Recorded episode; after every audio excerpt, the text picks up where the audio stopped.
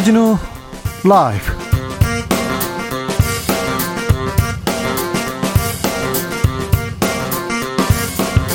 2021년 11월 29일 월요일입니다. 안녕하십니까. 주진우입니다. 문재인 대통령이 앞으로 4주일 동안 특별 방역 대책을 시행하겠다고 밝혔습니다. 핵심은 백신 접종. 앞으로 코로나 백신은 3차 접종까지 마쳐야 완료됩니다.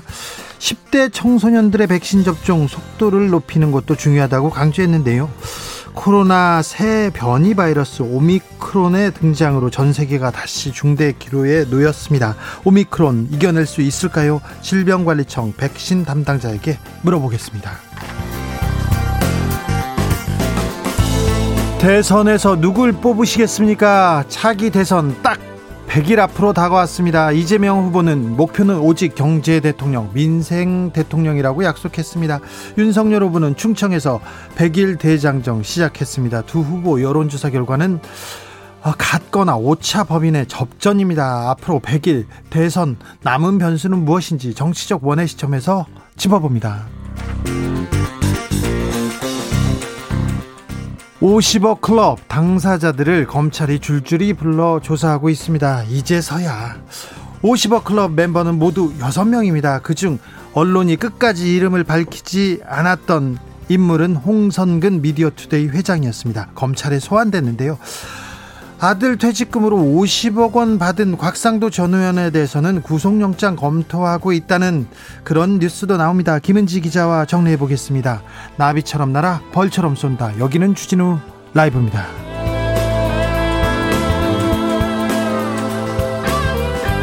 오늘도 자중자애 겸손하고 진정성 있게 여러분과 함께 하겠습니다. 단계적 일상 회복 한 달, 2단계로 전환은 잠시 미뤄졌습니다. 추가 백신 접종 이야기 나왔는데요. 앞으로는 3차까지 접종해야 접종 완료됩니다. 지금 정병, 정경 질병관리청장이 코로나 특별 방역 대책 특, 브리핑 중인데요. 아, 걱정이 좀 큽니다. 오미크론, 어, 이거, 이거 무슨 메가트론도 아니고, 오미크론 어, 궁금하거나 궁금한 점 많으시죠? 백신에 대해서도 궁금한 점 있으면 물어보십시오. 질문 남겨주시면 2부 훅 인터뷰에서 모두 물어보겠습니다. 샵 9730 짧은 문자 50원, 긴 문자는 100원입니다. 콩으로 보내시면 무료입니다. 그럼 주진우 라이브 시작하겠습니다.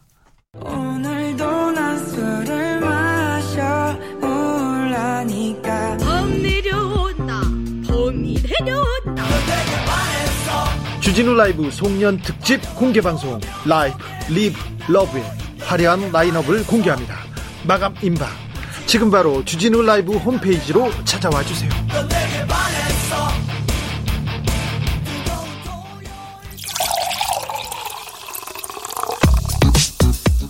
진짜 중요한 뉴스만 쭉 뽑아냈습니다. 주 라이브가 뽑은 오늘의 뉴스 주스. 정상근 기자 어서 오세요. 네, 안녕하십니까? 코로나 상황 어때요? 네, 오늘 코로나19 신규 확진자 수가 주말 검사 건수 감소 영향에도 무려 3,309명이 나왔습니다. 어, 월요일 발표된 확진자 중에 가장 많은 수인데요. 이 직전 기록이 지난주인데 지난주에 비해서 500명 가까이 많습니다. 위중증 환자도 629명으로 닷새 연속 600명대를 기록했고요. 사망자 수는 오늘은 32명이었지만 어, 지난 주말에 50명 넘게 나오면서 사망자가 이틀 앞에 100명이 넘었습니다. 그래도 치명률은 아직 1 퍼센트는 안 되죠? 네, 0.8%대이고요. 어, 다만 중환자 병실 가동률이 전국적으로도 75%를 넘어섰고 확진 판정을 받고도 병상을 배정받지 못한 확진자도 연일 1000명이 넘게 나오고 있는 상황입니다. 정부가 특별 방역 방역 대책 발표했습니다. 네, 정부는 현 상황을 차원이 다른 고비로 보고 현재 단계적 일상회복 전환 계획을 유보하기로 했습니다. 네, 원래 12월 13일부터 2단계 일상 회복을 시작하기로 했는데 어, 그 대신 4주간의 특별 방역 대책을 시행하기로 했습니다. 어, 문재인 대통령은 이 특별 방역의 핵심은 백신 접종이라면서 이 3차 접종을 조기에 완료하는 것이 급선무라고 강조했습니다. 어, 이를 위해 정부는 요양병원 등에 이 3차 접종을 서두르기로 했고 이 국민들에게는 적극적으로 추가 접종에 동참해달라라고 당부하기도 했습니다. 또 10대 백신 접종률을 높이기 위해서 이 학교로 찾아가는 접종 등 어, 여러 방안을 적극적으로 검토할 것으로 보이고요. 또 미국 등 다른 나라에서 시행하고 있는 5세에서 11세 아동에 대한 백신 접종도 검토할 것으로 보입니다. 18세 이상 모든 연령에게 추가 접종을 하는데요. 접종 완료는 한 5개월 기준으로 한다고 합니다. 차원이 다른 고비를 지금 우리가 넘고 있습니다. 특별히 오미크론, 아, 주말새 오미크론에 대한 우려, 아, 공포가 전 세계를 강타했어요. 네, 이 세계보건기구 WHO와 유럽 질병, 질병 예방 통제센터는 그 오미크론을 알파, 델타에 이어서 다섯 번째로 우려 변이로 지정을 했습니다. 어, 델타 변이보다 감염 속도가 더 빠르다라는 분석이 나오곤 있습니다만 네. 이 사례 수가 많지 않아서 어, 실제로 어느 정도 전파력일지 또 어느 정도 위험한 변이인지는 정확한 분석이 필요해 보입니다. 지금 전문가들은 감염 속도는 빠른데 그래도 증상은 좀 약하다 이런 얘기를 계속 하고 있습니다. 아무튼 아, 아무튼 좀 주의를 기울여야 합니다. 네, 어, 정부는 남아공, 보츠와나, 짐바브웨 등 이 남아프리카 8개국에서 출발한 외국인의 입국을 금지하고 이들 나라에서 입국하는 내국인은 백신 접종 여부와 상관없이 열흘간 격리하기로 했습니다. 아, 또한 오미크론을 잡아낼 수 있는 변이 PCR 검사법을 개발 중입니다. 어, 오미크론 그리고 접종 계획 그리고 방역 대책에 대해서 잠시 후에 저희가 자세히 이야기 나눠 보겠습니다. 대선이 꼭 100일 앞으로 다가왔습니다. 후보들 2030 청년 세대 표심 잡기 바쁩니다. 네, 청년층이 이번 대선의 화두입니다. 그 2030 세대 부동층이 상당히 많기 때문인데요. 어, 이에 이재명 후보, 윤석열 국민의힘 후보 모두 2030 세대 마음 잡기에 열심인데요. 어, 이재명 민주당 후보는 어제 이 지역 중 처음으로 광주 선거대책위원회 출범식을 가졌습니다. 어, 총 9명의 선거대책위원장을 임명했는데 대부분이 2030 청년이었습니다. 고3 학생도 있었고요. 시각장애인 영화감독, 사회복지사도 있었습니다. 고3 선대위원장이라 네, 윤석열 후보는 어제 후보 직 속 청년위원회를 출범시키면서 자신이 직접 위원장을 맡았습니다. 이 모든 국정 운영에 청년을 참여시키겠다라면서 이 청년을 수혜자가 아니라 국정 운영의 동반자로 삼겠다라고 약속했습니다. 후보가 청년위원회 위원장이라 이재명 후보, 윤석열 후보의 공약을 역지안했어요? 네, 이재명 후보는 오늘 윤석열 후보가 말했던 소상공인 손실보상 50조 원 공약을 받겠다라면서 어, 당장 추진하자라고 역제안했습니다. 어, 이재명 후보는 오늘 광주에서 선대위 회의를 열고 그 윤석열 후보는 대통령이 되면 50조 원을 지원하겠다고 말했다라면서 어, 그때까지 미룰 필요가 없다라고 설명했습니다. 어, 그러면서 내년 본 예산에 편성해서 어, 미리 집행하면 될 것이다라고 설명했습니다. 어, 이에 윤석열 후보는 오늘 이 선대위 회의가 끝난 뒤 이 민주당이 손실보상을 예산에 반영한다고 한 건 바람직한 일이다라고 말했습니다. 어, 그러면서 50조 원 긴급 구제 프로그램을 가동하고자 할때 포퓰리즘이라고 하더니 이 뒤늦게 깨달은 바가 있는 것 같아 다행이다라고 덧붙였는데요. 어, 당을 실질적으로 이끌고 있는 두 후보가 한 목소리를 낸 만큼 이 소상공인 실질 손실 보상 논의가 불이 붙을지 주목이 되고 있습니다. 그러게요. 소상공인 손실 보상 속도를 낼까요? 지켜보겠습니다. 이재명 후보 조카 변호 논란되고 있어요? 네, 이재명 후보가 과거 조카의 살인 사건을 변호한 이력이 알려지면서 논란이 되고 있습니다. 이 더불어민주당과 이재명 후보는 변호사로서 사건을 수임하면 변호를 해야 하는 측면이 있고 이 다름 아닌 조카의 사건에 변호사가 마땅치 않아서 어쩔 수 없이 변호를 해야 했던 상황이 있었다. 어, 이렇게 해명을 했습니다만 네. 어, 국민의힘 등에서는 이 사건이 매우 잔혹한 사건이었던 데다가 또 이재명 당시 변호사가 심신미약을 주장한 것은 후한무치한 변론이다라고 비판하고 있습니다. 어, 또한 이재명 당시 변호사가 2007년 이 성남시에서 발생한 이른바 동거녀 살인 사건 관련해서도 이 심신미약을 주장했다라는 보도가 이어지고 있는데요. 어, 여기에 이재명 후보가 조카 관련 사건에 대해 어, 당시 피해자와 유족분에게 진심으로 사과한다라면서도 이 데이트 폭력이란 단어를 쓴 것을 두고 어, 흉측한 범죄에 사용하기 적절하지 않은 용어라는 비판도 이어지고 있습니다. 국민의힘 선대로 간 이수정 교수도 이 비판에 참여했죠. 네, 이 김병준 국민의힘 상임선대위원장은 폭력적 심성을 가졌다라고 비판을 했고요. 폭력적 심성이요? 네. 어, 심상정 정의당 후보는 생업 변호사들이 사람을 가려가면서 변호할 수 없다는 것을 알고 있다라면서도 어, 다만 인권 변호사 타이틀은 내려놓아야 할 것이다라고 말했습니다. 어, 그러나 민주당 우원식 의원은 후보가 변호해줬다라는 이유만으로 이 사건과 연관이 있는 것처럼 매도하고 지방과 출신을 싸잡아 공격하는 건 매우 비열한 행태라고 반박했습니다. 정치적 원의 시점에서 이 부분에 대해서는 조금 토론해 보겠습니다. 국민의힘에서는 공동선대위원장 추가로 임명했습니다. 네, 말씀하신 대로 이 범죄 전문가 이수정 경기대 교수가 윤석열 국민의힘 선거대책위원회 공동선대위원장으로 임명됐습니다. 네. 어, 국민의힘은 오늘 최고위원을 열고 이수정 교수와 함께 김기현 원내대표, 김도읍 정책위 의장, 조경태 의원을 공동 선대위원장에 임명하고 이 사할린 강제이주 동포의 손녀 어, 스트류커바 디나 씨도 공동 선대위원장으로 임명했습니다. 어, 이 중에 이수, 정 교수의 이름이 주목되는 이유는 이준석 대표가 공개적으로 영입을 반대했었기 때문입니다. 어, 윤석열 후보가 이수정 교수 영입을 타진한다라는 소식이 알려지자 어, 이준석 대표는 확실히 반대한다라는 말을 했는데요. 네. 어, 이수정 교수의 이 여성 인권 관련 행보가 국민의힘 선거 전략과 상충된다라는 논리였습니다. 어, 오늘 이준석 대표는 라디오 방송에 출연해서 이수정 교수가 생각하는 여러 가지 방향성이 당이 2021년 들어와서 견지했던 방향성과 일치하는가 의문이 든다라면서 어, 후보가 결심하면 영입할 수 있지만 지지층에 혼란을 줄 수 있다고 말하기도 했습니다. 이수정 교수는 어, 지난 재보궐선거에서 나경원 후보를 지원하기도 했었지요. 그러니까 국민의힘으로 오, 가는 거에 대해서는 거의 예상을 했었는데 이준석 대표가 계속해서 좀 반대했는데 어, 들어왔어요. 그리고는 어떻게 되는지 좀 보자고요. 어, 국민의힘에서는 비선 논란 이어지고 있습니다. 네, 장재원 국민의힘 의원이 윤석열 후보의 비선 실세라는 주장이 계속 나오고 있습니다. 네. 선대위 합류설이 나왔던 권경혜 변호사가 장재원 의원이 선대위 인선 작업을 주도했다는 말이 공공연히 흘러나온다라고 주장했습니다. 네. 아, 또 실제로 백의종군을 선언한 이후인 지난 26일 이 장재원 의원이 회의에 참석했다 이런 보도가 나오기도 했는데요. 어, 이에 장재원 의원은 이 김종인 전 위원장 관련해서 어떤 역할을 한 적이 없다라면서 어, 더 이상의 음해에 대해서는 적극적으로 대응할 것이며 어, 때로는 법적 대응도 하려고 한다라고 반박했습니다. 장순실 나오고 최 차지철 얘기가 나오고 있다는데 어떤 얘기인지 이것도 좀 자세히 다뤄보겠습니다. 이준석 대표와 윤석열 선대위 사이가 조금 틈이 있나요? 이준석 패싱 얘기가 나옵니다. 네, 김종인 전 비상대책위원장의 원톱 선대위가 불발되고 당내 논란이 이어지고 있습니다. 아, 지난 24일 그 이준석 대표가 토론 배틀을 통해서 영입한 임승호 국민의힘 대변인이 이 선거대책위원회 인선 난맥, 난맥상과 어, 이에 따른 2030 이탈에 대한 우려의 글을 올린 바 있는데요. 어, 여기에 당내 최다선 의원인 정진석 의원이 당 대변인은 공식 논평에나 집중하라라는 취지의 댓글을 달면서 한 차례 논란이 일었습니다. 정진석 의원은 누가 친윤계 좌장으로 지금 꼽히는 사람이고요. 어, 임 대변인은 이준석 키즈라고 불리고요. 네.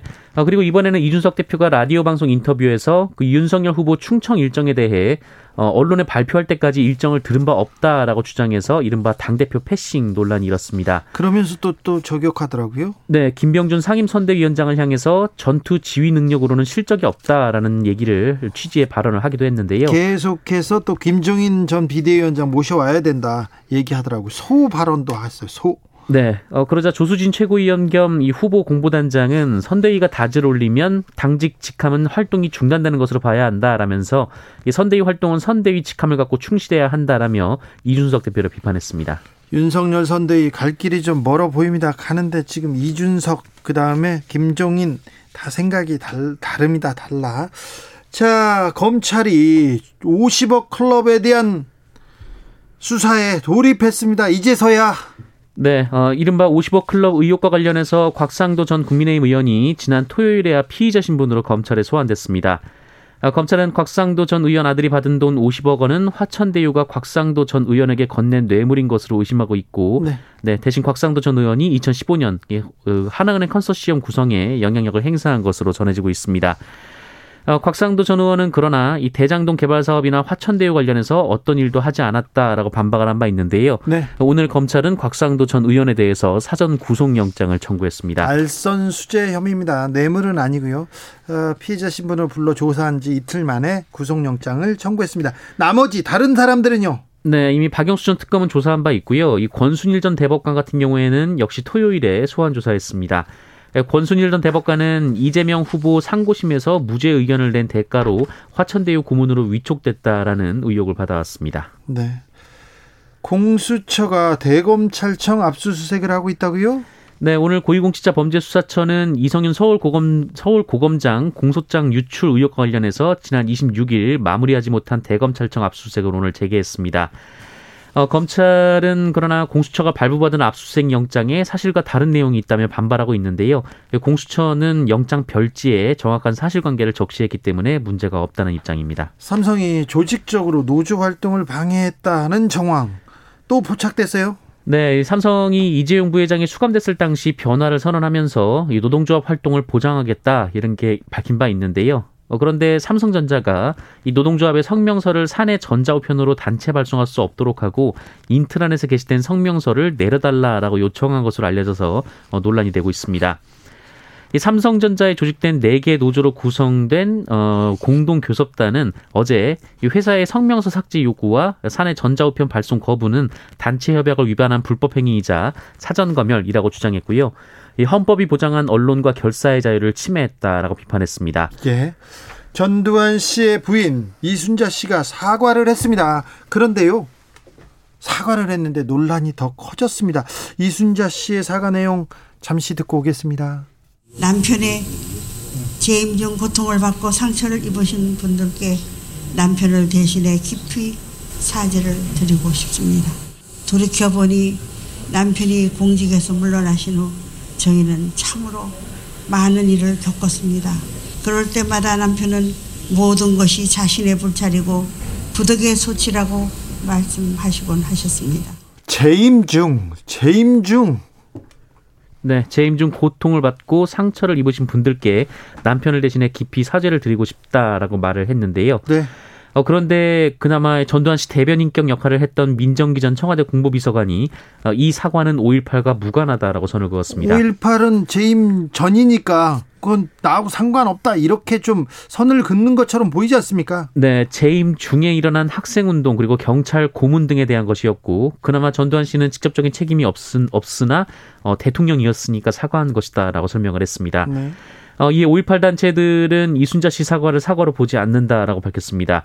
어, 주어도 목적어도 불분명하고 어떠한 구체적인 이야기도 없었다라고 지적했습니다. 어, 한편 전두환 씨는 추모공원에서 화장이 됐는데요. 이날 추모공원에 지지자들 그리고 유튜버들이 찾아와서 몸싸움이 벌어지기도 했습니다. 어, 그리고 전두환 씨는 아직 장지를 정하지 못했고 장지를 정할 때까지 유해는 연희동 집에 안치될 예정입니다. 반면 노태우 전 대통령은 경기 파주시 통일동산 지구내 동화 경모공원으로 장지가 결정됐습니다. 전 여자친구를 스토킹하다 살해까지 한 김병찬 검찰에 송치됐습니다. 네, 스토킹 피해를 수차례 신고해 신변 보호를 받던 전 여자친구를 흉기로 살해한 혐의를 받는 김병찬이 오늘 검찰로 넘겨졌습니다. 어, 그 특정 범죄 가중 처벌 등에 관한 법률상 보복살인, 보복 협박, 스토킹 범죄법 위반, 상해, 주거 침입, 특수 협박, 협박, 특수 감금 등 8개 혐의입니다. 알겠습니다. 4살 된 아이를 길에 버리고 간 사람들이 있다고요? 네, 30대 엄마와 20대 남성이었습니다. 아, 이들은 26일 오후 10시쯤 경기도 고양시 한 도로에 4살 여아를 홀로 둔 채 떠났습니다. 엄마가요? 네, 아이가 울고 있는 것을 목격한 행인의 신고로 경찰이 출동을 했고 어, 친아빠에게 인계가 됐습니다. 경찰은 아이가 메고 있던 어린이집 가방을 통해 아이의 신원을 확인해서 친모를 특정했는데요. 이 친모와 20대 남성은 온라인 게임을 통해서 처음 만났고 어, 이 남성의 차를 타고 남성의 거주지로 이동하던 중 아이만 차에, 차에서 내리게 하고 거리에 버리고 따, 자리를 떠났습니다. 어, 경찰은 이들에 대해 구속영장을 신청할 계획입니다. 음, 여성 어, 엄마 그리고 남성한테도 구속영장을 청구해야죠. 70대 할머니를 무릎 꿇린 30대 남성이 있습니다. 네, 서울의 한 미용실 점주가 전단지를 우편함에 넣었다라는 이유로 이 70대 할머니에게 무릎을 꿇고 사과하도록 한 일이 뒤늦게 알려졌습니다. 경찰이 있는데도 이런 일을 벌였다라고 하는데요. 어, 이 미용실 점주가 우편함에 전단을 넣는다는 이유로 어, 할머니에게 무릎 꿇고 사과할 것을 요구하다 할머니가 이를 거부하자 경찰에 신고를 했고 어, 경찰이 오니까 놀란 할머니가 무릎을 꿇었다고 합니다. 어, 이에 경찰은 할머니를 이렇게 세운 뒤 상황을 마무리했다라고 하는데요. 어, 최근 한 유튜버가 이 일을 자신의 방송을 통해서 공개를 했는데 이 비판이 일자 해당 미용실 점주는 어, 머리 숙여 사죄 드린다라며 사과문을 냈다고 합니다. 머리 숙여 사과할 일로만 그래서 끝날 일은 아닌 것 같습니다. 네. 경찰을 불러야 되는지 아니 아닌 것 같습니다. 어떤 어떤 미용실인지 알고 싶습니다. 주스 정상근 기자와 함께했습니다. 감사합니다. 고맙습니다. 이정환님께서 산 넘어 산이네요. 예방 접종하고 마스크 잘 쓰고 규칙 잘 지키면 코로나 물리칠 줄 알았는데 더 무서워지네요. 네, 그래도 우리가 잘 이겨낼 수 있을 거예요. 이겨낼 수 있습니다. 교통정보센터 다녀오겠습니다. 이현 씨. 주진우 라이브.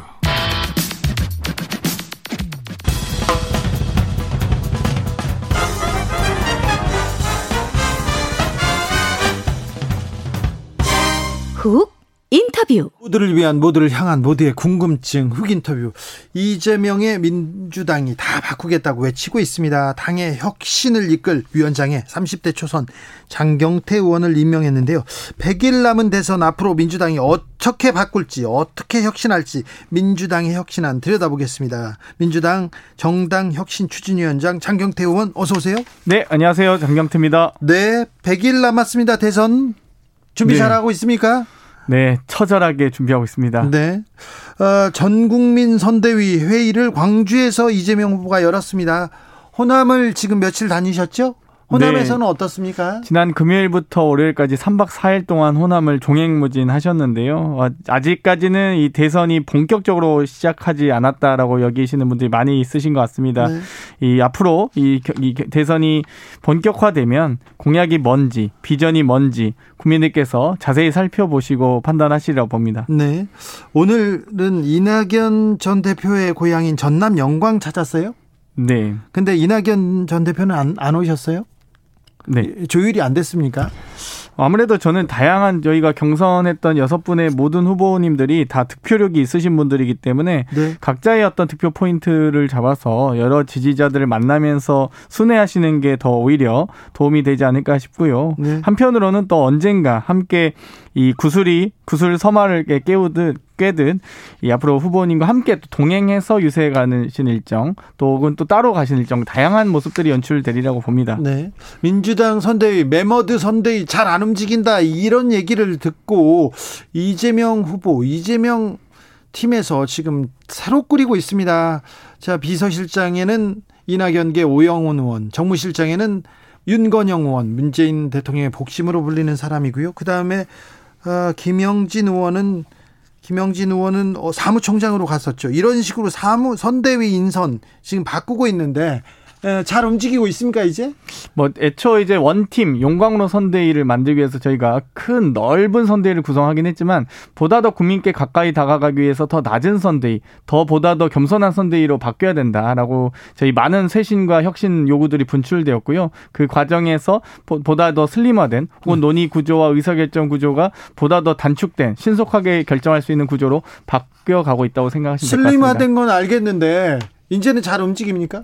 그래도 일사불란하게 다들 또이이 이 저번 지난주 일요일 날 있었던 이 긴급 의총을 통해서 저희 의결을 했고 그 과정에서 여러 가지 저희의 고민들이 함께 논의됐던 장들이 있었습니다. 그 결과로 도출되었기 때문에 많은 분들이 함께 공감하고 함께 뛰시기 위해서 노력하고 있습니다. 자 이제 민주당한테 아픈 질문 들어갑니다. 7617님께서 민주당은 왜 뭘 해도 조용할까요? 관심이 없어요?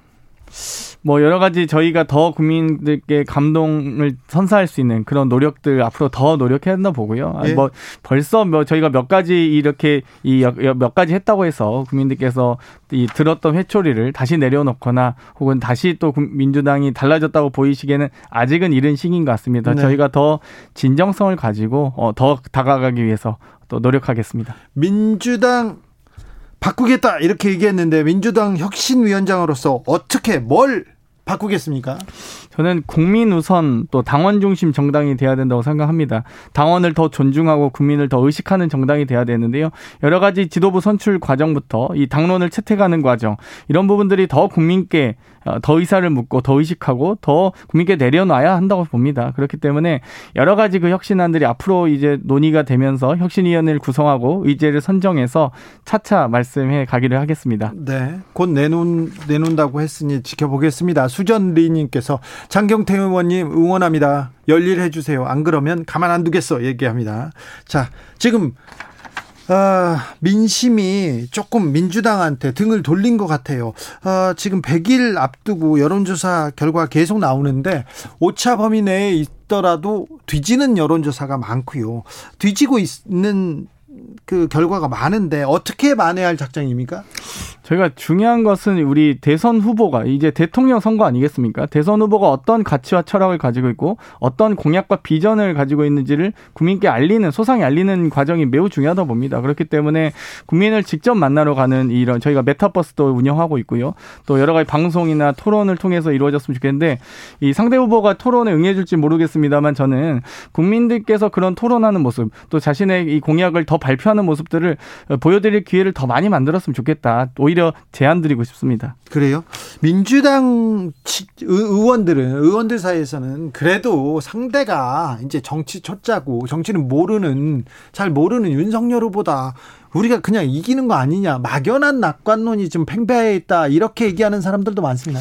오히려 그렇지는 않고요. 저는 오히려 윤석열 후보가 가지고 있는 여러 가지 어떤 단점들이 오히려 감춰지기 좋다. 오히려 윤석열 후보는 사실 지금까지 해온 어떤 정책이나 민생 관련된 현안에 대한 입장을 표명한 바가 없습니다. 물론 경선 과정에서 여러 가지 어떤 부정식품 발언, 또 청약 통장을 모른다든지 정규직 비정규직 차이를 모른다든지 여러 가지 여러 가지 어떤 이 발언들의 실수는 있었지만 있지만 이 부분도 아직까지 국민들에게 알려질 기회는 충분히 없었다고 보고요. 어, 이 과정에서 저는 오히려 더불어민주당이 어떻게 왜 지금까지 반성하고 또 이 성찰하고 잘못했는지를 스스로 저희가 깨닫고 국민께 진심으로 사과하는 과정도 매우 중요하다고 봅니다. 그만큼 저희가 간절하게 선거에 임하도록 하겠습니다. 간절하게 반성하고 사과하고 있는 거는 같아요. 그런데 민주당이 뭘 잘한다기보다는 지금 국민의힘 윤석열 선대위가 조금 오락가락하면 서 어, 격차가 조금 줄어들지 않나 이런 생각도 해봅니다. 민주당이 잘하는 모습을 보여줘야 될 텐데요. 이 정치인의 이 반성과 성찰, 사과는 매우 중요한데요. 지금 연이어서 이 민주당이 부족했습니다, 잘못했습니다 후보께서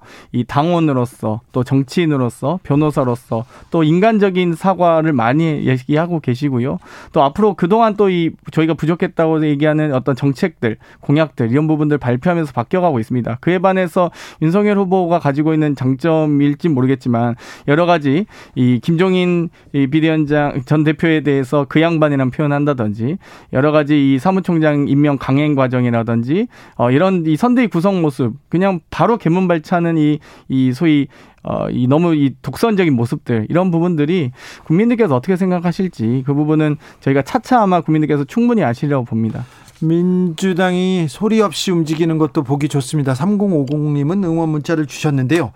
자, 청년 장경태. 왜 민주당이 청년들한테 인기가 없습니까?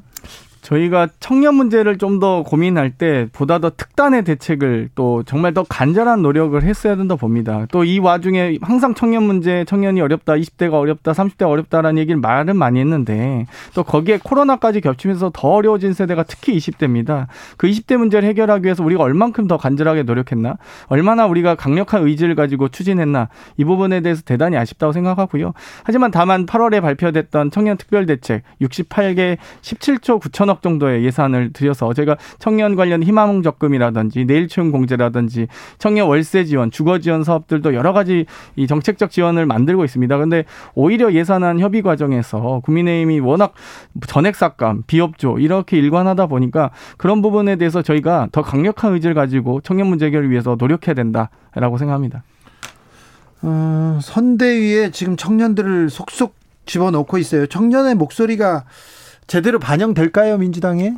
저희가 확실한 거는 이 논의 구조의 이 단, 이, 이, 이 단수나 혹은 또 의사결정 과정의 이 신속성을 높이고 있고 또 그 과정에서 많은 청년 선대위원들이 어, 소위 어, 선대위원장이 위촉되고 있습니다. 예를 들면 광주시당 이번 선대위 같은 경우는요, 이 다 한 명의 이 광주시당 위원장을 제외한 모든 다른 분 선대위원장들을 19세부터 39세로 위촉하는 등의 젊어진 선대위 그리고 보다 더 이 국민의과 닮은 선대위를 만들기 위해서 노력하고 있습니다. 가장 소수의 국회의원, 소수의 기득권의 선대위가 아니라 국민과 닮은 선대위, 국민과 같은 시각과 다양성을 갖춘 선대위를 만들기 위해서 매우 노력하고 있습니다. 지금까지는 국민과 다른 다른 민주당이었고 국민의 목소리를 잘 담지 못하는 민주당이었습니다. 아무래도 이제 저희가 그동안은 대표적인 분들 인사들을 위주로 원팀을 만들기 위한 노력을 했다면 이제는 그 이 당내 결속 이후에 국민과의 결속을 강화하게 한 노력하고 있습니다. 네. 최현정님께서 장경태 젊은 의원이 전투력 야성을 가져라.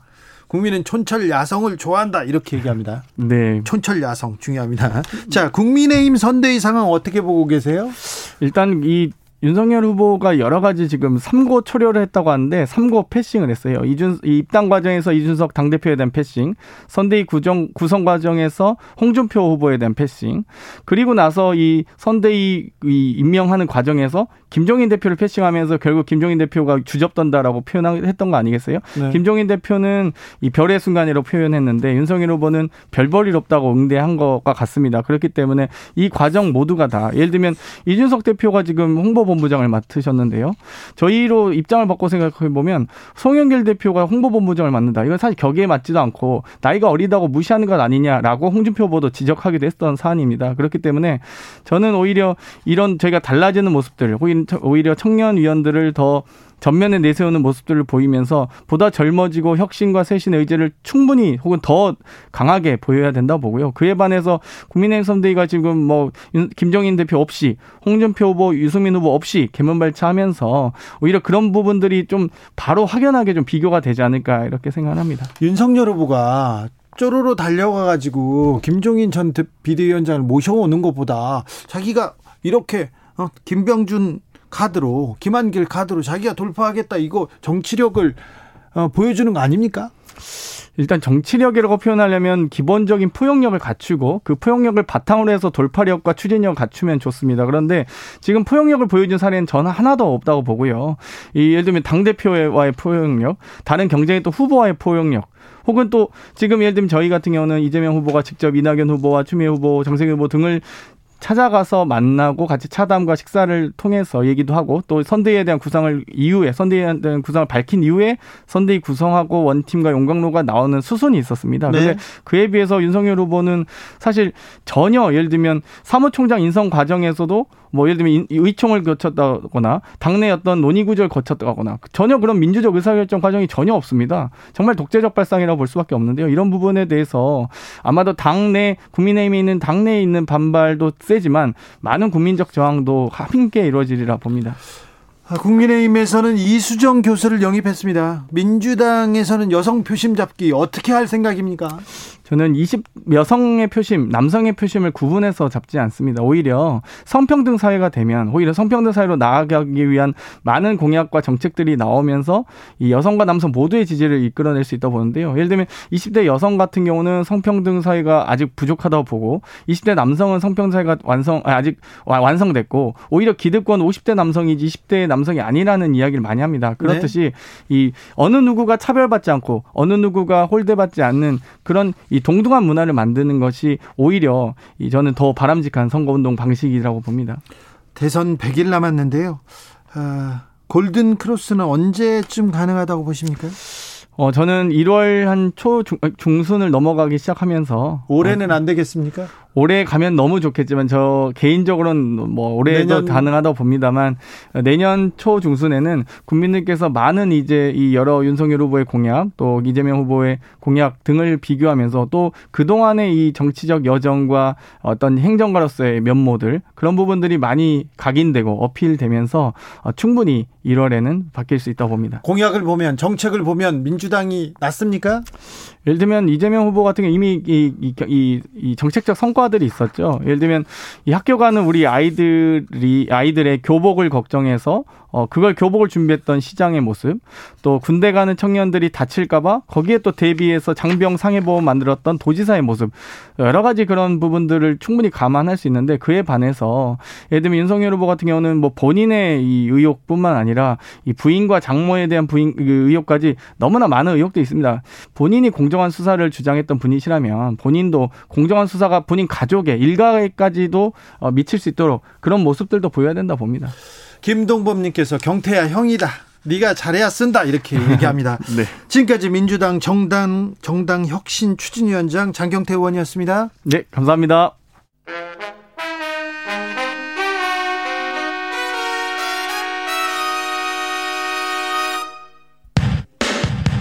주진우 라이브 돌발 퀴즈. 오늘의 돌발 퀴즈는 주관식으로 준비했습니다. 문제를 잘 듣고 정답을 정확히 적어 보내주세요. 오늘 문제 조금 어려우니까 긴장하세요. 20대 대통령을 뽑는 선거가 오늘로 딱 100일 앞으로 다가왔습니다. 정치권 분위기가 갈수록 점점 더 뜨거워지고 있는데요. 역대 대선에서 100일 전 여론조사는 실제 결과와 어느 정도 일치했는지에 대한 분석 기사도 나오고 있습니다. 자, 여기서 문제. 100일 후 제20대 대통령 선거가 치러지는 날은 2022년 몇 월 며칠일까요? 샵9730 짧은 문자 50원 긴 문자는 100원입니다. 지금부터 정답 보내주시는 분들 중 추첨을 통해 햄버거 쿠폰 드리겠습니다. 주진우 라이브 돌발 퀴즈 내일 또 만나요.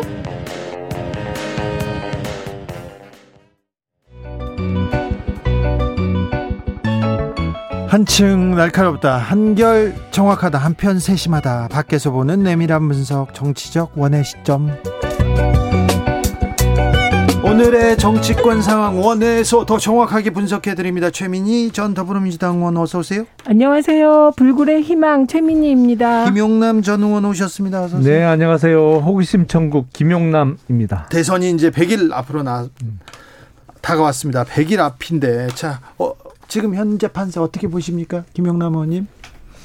저는 박빙 속에 윤석열 후보의 다소 우세가 음. 아, 지배하는 거 아닌가 싶어요. 예. 그러니까 뭐 어, 선거 뭐 100% 이긴다 이렇게 말하기는 어렵습니다만 어쨌든 뭐 박빙 우세 뭐 요약하면요. 최민희 의원님 2주 전에는 그냥 압도적 우세 였죠. 일주 윤석열. 전에는 또 조금 줄었죠. 예, 1주 전에 들, 줄고 지금은 박빙 우세 윤석열 후보의 네. 그런데 마지막 여론조사는 동률입니다.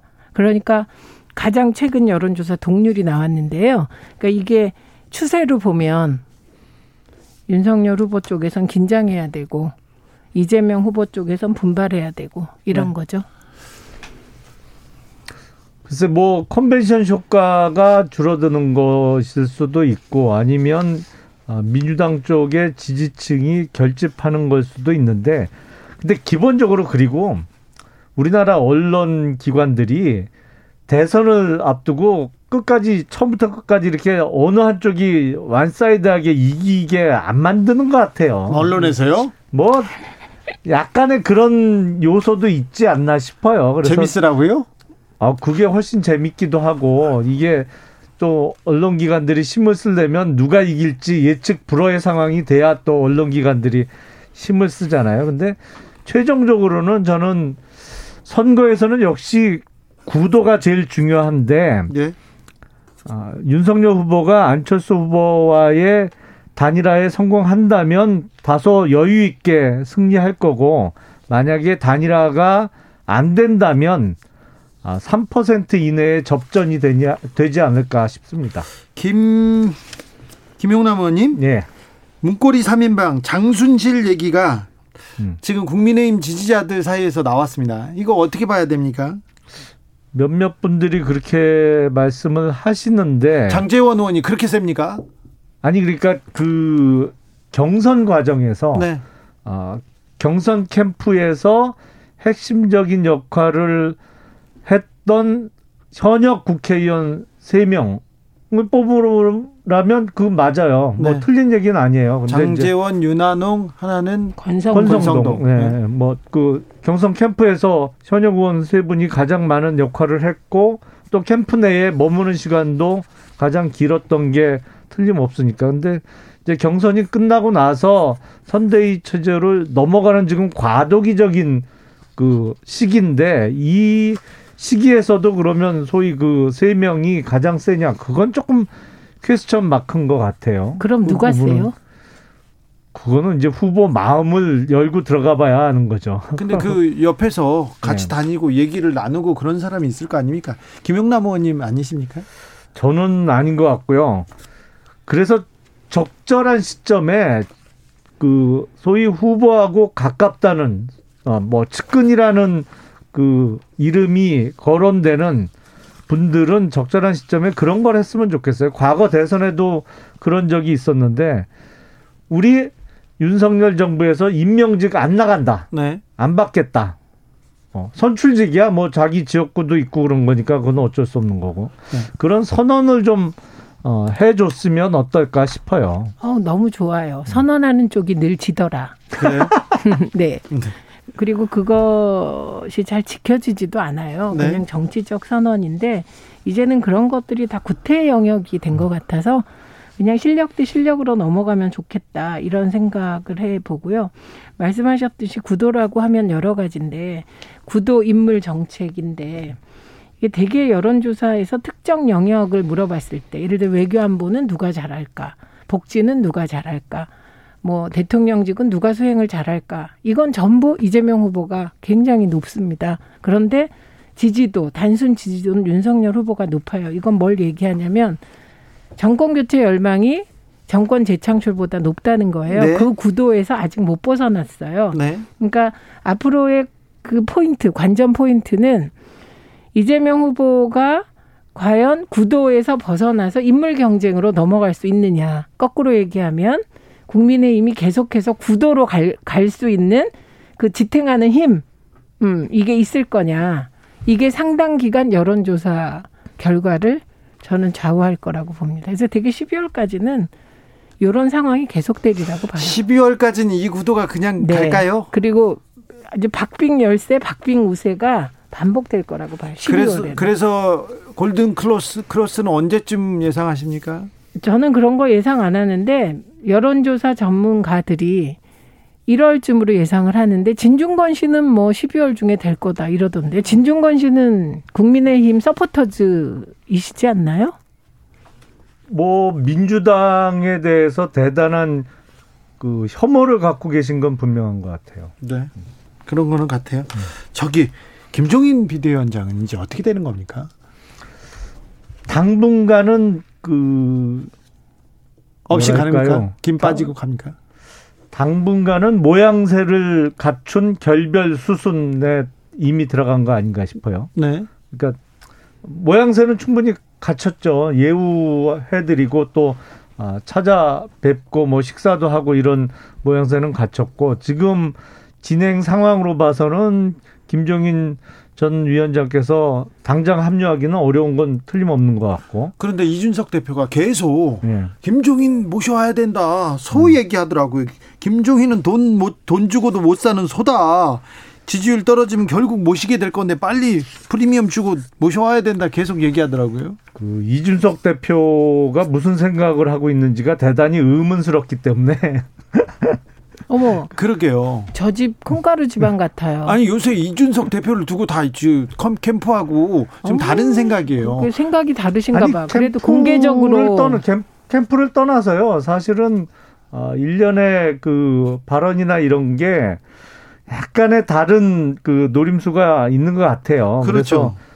또 그 이준석 대표가 일종의 그 어떤 대선을 위한 서포터로서의 역할을 역할에 그치지 않고 다른 역할을 하려고 하는 것 같아서 근데 거기 이제 김종인 위원장께서도 들어오시면 이게 후보가 각광을 받아야 되는데 선거를 앞두고 그 후보의 시간을 자꾸 다른 사람들이 나눠 갖는 그 형국이거든요. 지금 네네.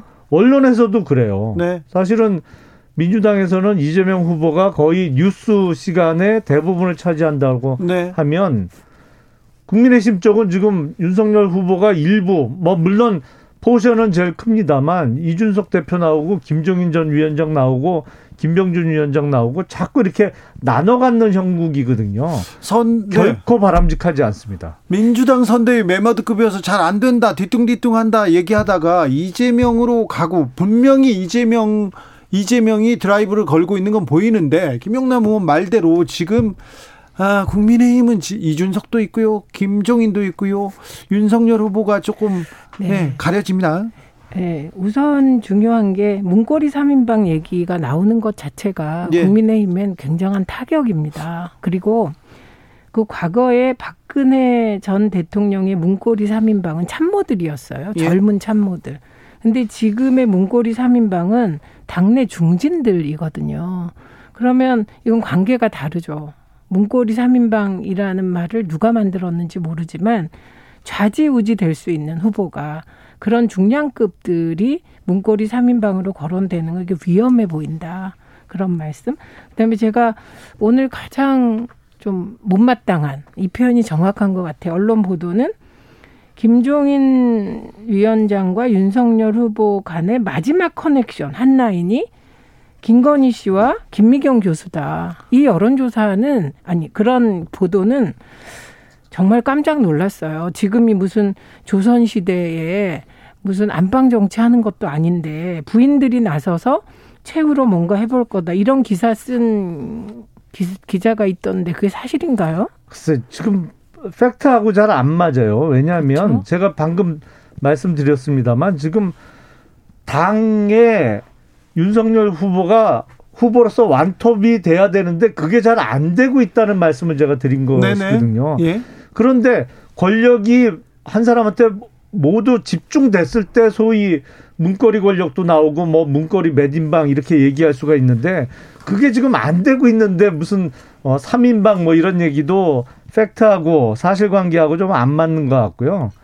그리고 뭐 부인들 사이에 한 라인 이거는 저는 글쎄요 전혀 인정하기 이런 어려운데요. 기사가 나왔을까요? 예. 그 해당 기자나 기사를 찾아서 그러면 음. 문제 제기를 하셔야죠. 이게 음. 사실이 아니면 저는 이건 아니다. 이건 아니고 어 그리고 지금 말씀하셨던 대로 그런... 윤석열 후보가 원톱이 되지 않는 건 윤석열 후보가 의제를 설정하지 못하셔서 그런 거예요.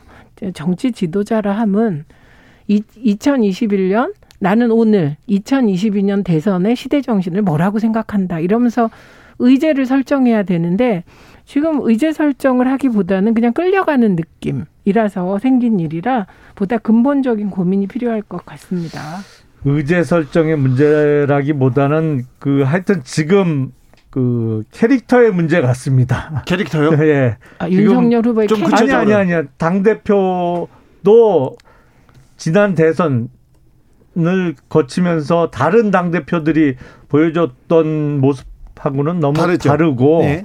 아, 그리고 킹메이커라고 불리는 분도 지금 어떤 면에서는 후보에게 쏟아져야 되는 스포트라이트를 좀 가져가는 갈라 가져가는 형국이기 때문에 이런저런 이 판에서의 캐릭터들의 문제가 있는 거 아닌가 싶어요. 그게 수신제가 치국평천한데 음. 수신제당 더안 되는군요. 재당을 해야지. 그래야 치국 평천을 아, 그렇게 따지면 뭐 이재명 하죠. 후보께서는 수신 자체가 안 되고 계신데. 아니 수신은 너무 잘 되죠. 네, 그래서 저는 오히려 어, 그런 거보다는 지금 최근에 보면 이재명 후보가 당을 만, 그 이재명의 민주당을 만들겠다. 이 방식은 첫 번째는 인내해서 한 달 반을 선대위가 안 돌아가도 참고 기다린 겁니다. 그래서 이재명 후보가 먼저 어떻게 하겠다가 아니라 당 내외에서 스스로 민주당이 이래선 안 된다는 정말 들끓는 비난과 질책이 쓴 뒤에 이재명 후보가 아 이래선 안 되겠다 일하는 선대위로 바꾸자 이게 굉장히 국민들 입장에서는 그 인내심에 대하여 예, 평가하지 않을 수 없는 상황입니다. 그리고 계속해서 국민의힘이 그 특히 이게 김종인 위원장이 그랬어요. 민주당의 메머드급 선대위를 반면교사로 삼아야 한다. 이게 김종인 위원장 말이었거든요. 네.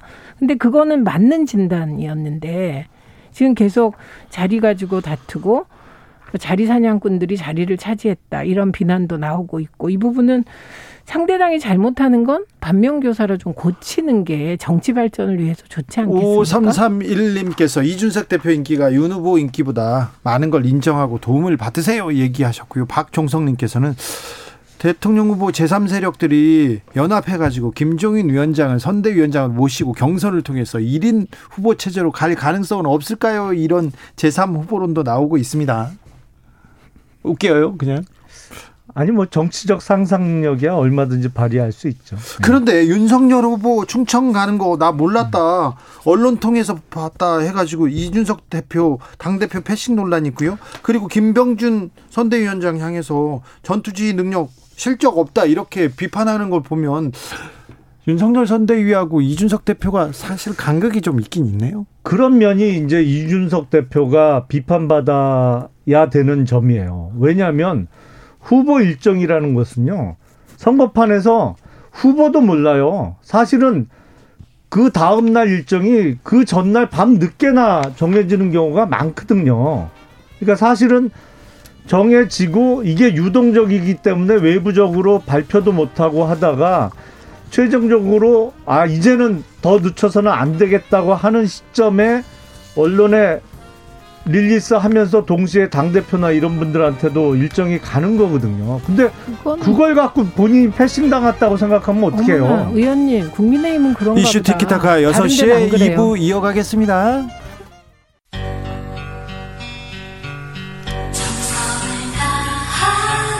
정성을 다하는 국민의 방송 KBS 주진우 라이브 그냥 그렇다고요.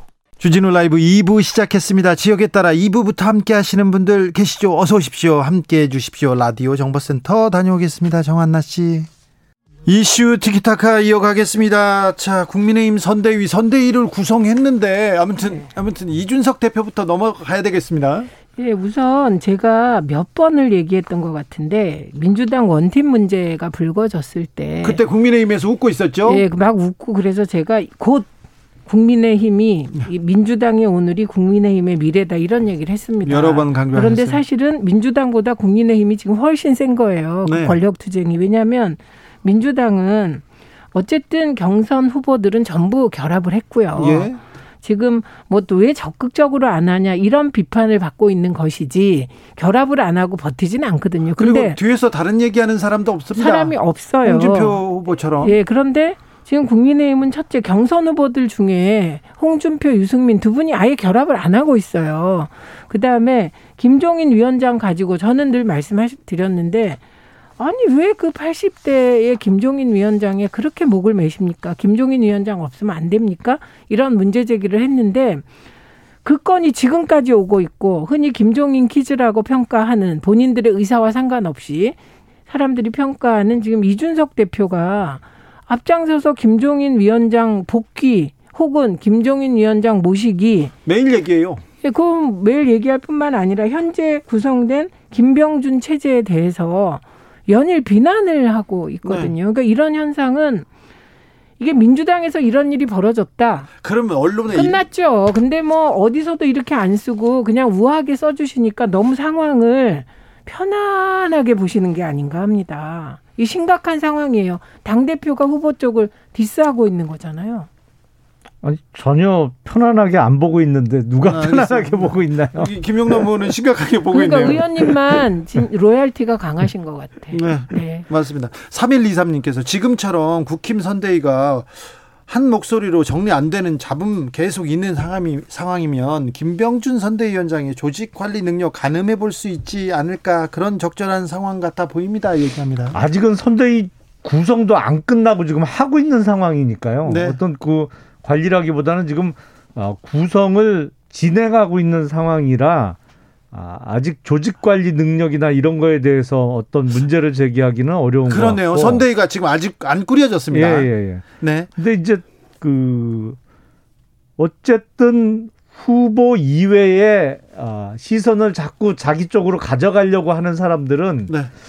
이거 사실은 마이너스거든요. 마이너스죠. 이제 100일밖에 안 남았는데 후보가 계속 돋보여야 되는데 자꾸 어, 언론이나 이런 그 관심을 자기 쪽으로 끌어당기는 사람들의 문제는 언젠가는 해결은 돼야 되는데 아유 이게 쉽지는 않아 보여요. 네. 언제 해결되는지 보죠. 어, 김용남 의원님, 김종인 몫의 총괄 선대위원장 자리를 없애고 그 자리를 청년들과 사회적 약자목으로 대체하기로 했다 이런 보도 있는데 이거는 맞습니까? 그거는 공식적으로는 아직 확인은 안 된 것 같고요. 각그 어, 선대위의 각 분야별로 청년 몫을 다 두기로 해서 지금 일부 임명이 돼가고 있고요. 그래서 지금 윤석열 후보 입장에서는 어쨌든 청년 정책, 뭐 청년의 참여 이쪽에 계속 방점을 두고 선대위 구성을 해나가고 있죠. 근데 질문이 있는데 네. 그 청년 위원장을 왜 윤석열 후보가 직접 맡아요? 저는 그게 일단 청년이 아니시잖아요. 아니 공동으로 같이 하겠다는 것이죠. 아니 그래도 그러니까 청년 위원장은 청년이 하는 게 맞지 않나? 이게 이런 신선한 파격의 근거는 뭡니까? 비록 나이는 60 넘어도 마음 많은 청년이다. 아니요 청년과 함께 하겠다는 의미에서 그러니까 그 위원회에 후보가 공동위원장으로 참여하게 되는 위원회가 많이 생길 거예요. 그러네요. 그러면 각 위원회에 후보도 공동위원장 그리고 또그 그럼- 그 위원회에 다른 또 위원장이 그럼 또 같이 질문 하는 드릴게요. 거죠. 그럼 네. 여성 위원장도 여성과 같이 한다는 의미로 여성 위원장도 공동으로 맡으시나요? 뭐 그럴 수도 있겠죠. 윤석열 후보가 맡을 수도 있어요. 그거 지켜보자고요. 파격이다. 어, 아니, 네. 파격이고 파격입니다. 혁신적이라고 생각하세요. 네, 정말 새로운 혁신이네요. 자, 0388님. 이 뉴스 안 나옵니다, 오늘. 오늘 손학규 전 대표 대선 출마 선언했습니다. 그리고 김종인 전 위원장하고도 만났다고 하는데, 자, 손학규 대선 출마, 만덕산의 귀환, 어떻게 보십니까? 그냥 제가 그 뉴스 얼핏 보고 전화를 몇 통 받았어요. 네. 그리고는 뭐 출마 선언문 이런 게 있나 못 봐서 뭐라고 말씀을 못 드리겠네요. 그래요? 죄송합니다. 만덕산으로 다시 그런, 요- 그런 요- 못 뭐- 봤어요? 자, 김영남 의원님. 일단 그 무소속 출마자가 되시는 건가요? 그러면 네. 지금 소속 정당 없이 민생당 소속? 아니신가요? 그것도 무소속이신가요? 좀 헷갈리는데 당을 워낙 많이 옮기셔가지고. 지금 김용남 네. 의원님의 논평은 네. 이게 약간 사심이 들어가 있을 수도 있어요. 왜냐하면 김용남 의원께서 손학규 대표랑 겨뤘다가 이기셨죠. 아니 저는 정말 궁금해서 여쭤본 과거 거예요. 과거의 라이벌이셨어요. 그랬어요. 네. 그런데 대표급을 이기셨기 때문에 일약 스타가 되신 거예요. 알겠습니다. 손학규 20대 대선 출마 선언 제왕적 대통령제 폐지하겠다. 예, 알겠습니다. 자, 민주당으로 가보겠습니다. 네. 국민의힘 선대위 좀, 좀 지지부진하고 아직 못 그려지고 있습니다. 거기에 네. 김종인 변수, 이준석 변수가 계속 나와서, 음. 나와서 다시, 다시 국민들의 시선이 민주당을 향하고는 있는데, 민주당 선대위에 쇄신한 국민들이 좀 받아들이고 있습니까? 민주당의 목소리가 안 들려요 하는 사람들이 많습니다. 그 민주당의 목소리가 지금 들려야 될 이유가 있나요? 저는 네. 지금 민주당이 할 일은 딱 하나가 남아 있는 거예요. 12월 정기 국회에서 입법을 얼마나 하느냐예요. 네. 그래서 민주당은 목소리를 낼 때가 아니고 개혁 입법에 전념할 때입니다. 예를 들면 어, 부동산 불로소득 환수법 이거는 국민의힘의 의원도 내셨거든요. 그런 법안 통과시키는 행동 실천을 할 때고요. 목소리는 후보가 내면 되고 후보만 내고 이 민주당이 이래라. 민주당은 서포트하면 됩니다. 그래서 네. 민주당은 그 작업을 지금 하고 있고 예산 국회가 시작됐기 때문에 민주당이 목소리를 내라는 잘못하면 이준석 대표처럼 송영길 대표에게 하라가 되기 때문에 네. 그건 적절한 요구는 아닌 것 같습니다. 알겠습니다. 그런데 국민의힘 쪽에서는 김한길도 영입하고 김병준도 영입하고 이수정도 영입했습니다. 이 부분에 대해서는 어떻게 합니까? 어떻게 생각하십니까? 민주당도 영입하라. 뭐 김한길 대표는 이제 떠난 지가 오래되셨어요. 네. 2017년 대선 때는 안철수 후보 하셨고요. 예. 그랬기 때문에 떠난 지가 오래돼서 뭐 그냥 다른 데 있다가 다른 데 가신 거라 뭐 별 관심이 없는 것 같고 그리고 민주당도 어 사실은 이분 저분을 접촉하고 어 준비 중에 있는 것으로 알고 있습니다. 이수정 교수 영입에 대해서는 어떻게 보세요? 이수정 교수가 국민의힘에 가셨나요? 윤석열 선대위에 갔죠. 그분은 과거에 이미 국민의힘에 가셨어요. 그래서 그때 정당 발전위원회인가 뭔가 뭐 만들어졌을 때 위원이셨고요. 네. 예, 그랬기 때문에 벌 새롭지 않죠. 입당을 했던 기억은 없는 것 같고 그 당의 외부 위원으로 참여하신 적은 있었던 것 네, 같아요. 네, 이수정 교수님은. 근데 뭐 그 국민의힘은 과거 민주당에서 오래 그 정치 활동을 하던 분들 여러분이 영입되고 있는데 영입 발표가 날 때마다 민주당에서 뭐 그 사람은 옛날 사람이고 뭐 옛날에 이런 흠도 있었고 이게 이소부와의 심포도 얘기라니까요. 심포도라뇨? 아니에요. 여우가 포도를 쳐다보는데 어떻게 따먹을 수가 없으니까 저 포도는 어? 아주 시고 의원님. 맛이 없을 거야. 뭐 이러면서 스스로를 위로했던 의원님 그 그 틀린 우화가. 생각나요. 왜 틀렸냐면 심포도는 여우가 따먹으려고 하다가 따먹는데 실패해서 심포도가 된 거예요. 그런데 김한길 대표를 민주당이 영입할 계획은 전혀 없었습니다. 그렇기 때문에 어, 심포도의 비유는 적절하지 않아요. 다만 어, 김한길 대표나 호남 출신의 일부 그 그런 의원들이 국민의힘으로 갔잖아요. 윤석열 후보 품으로. 그런데 민주당에서는 그럼 박창달 의원이 민주당에 왔어요. 네. 근데 그것을 뭐 같은 거죠.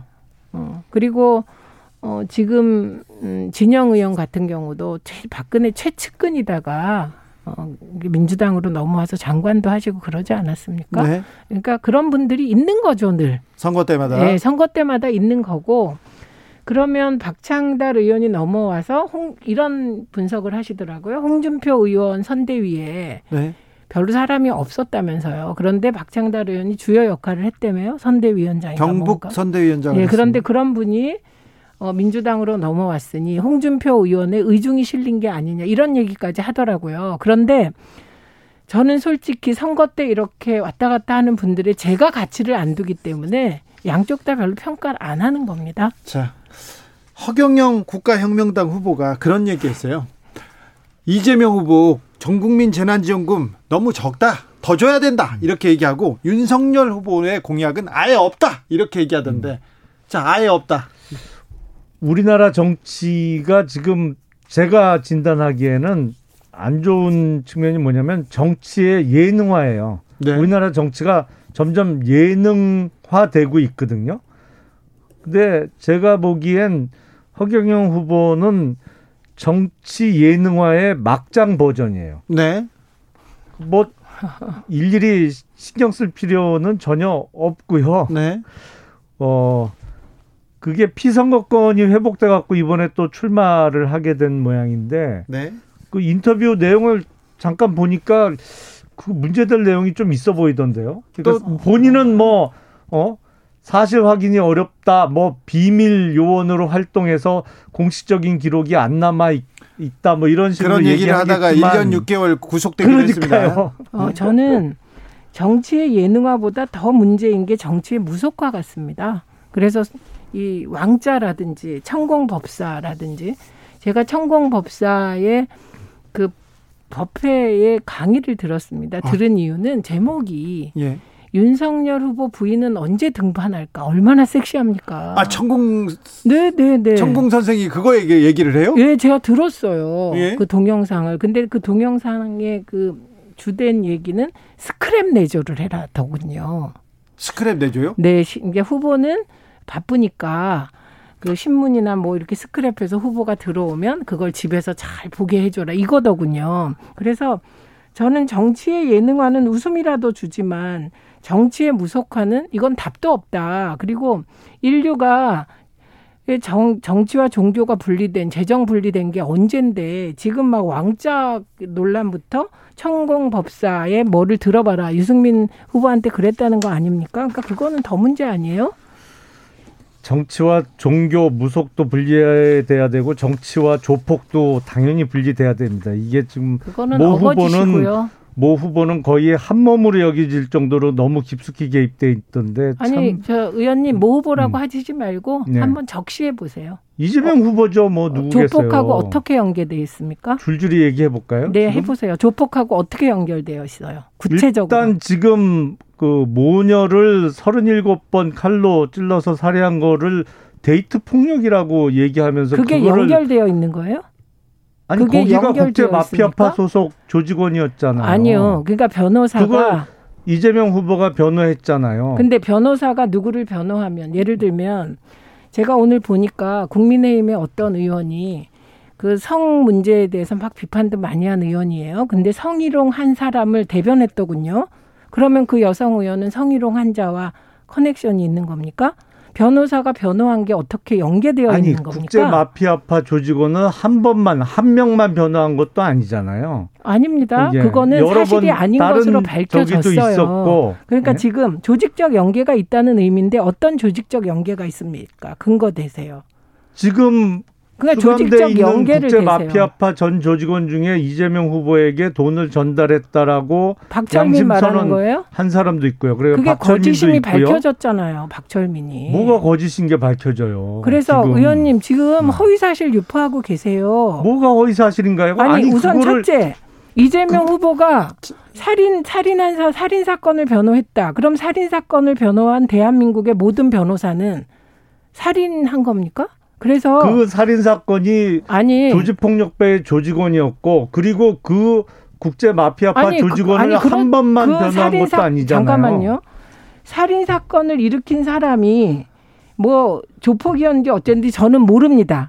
근데 그렇다고 치더라도 그러면 변호인들은 조폭들은 변호하면 안 되네요. 변호사 제대로 없애세요. 그러려면. 그러니까 이건 너무 무리한 거고 일단 이 자리에서 사과하셔야 되는 건 예를 들면 변호를 했다고 조폭과 연계돼 있다 이런 이런 논리적 이 비약이 어디 있습니까? 그한 명이 아니었잖아요. 여러 번 그 특정 아니 한 명이 누군지 이름 대보세요. 아니 이름 변호했잖아요. 대보. 이거는 가족사의 불행이죠. 만약에 의원님 변호사잖아요.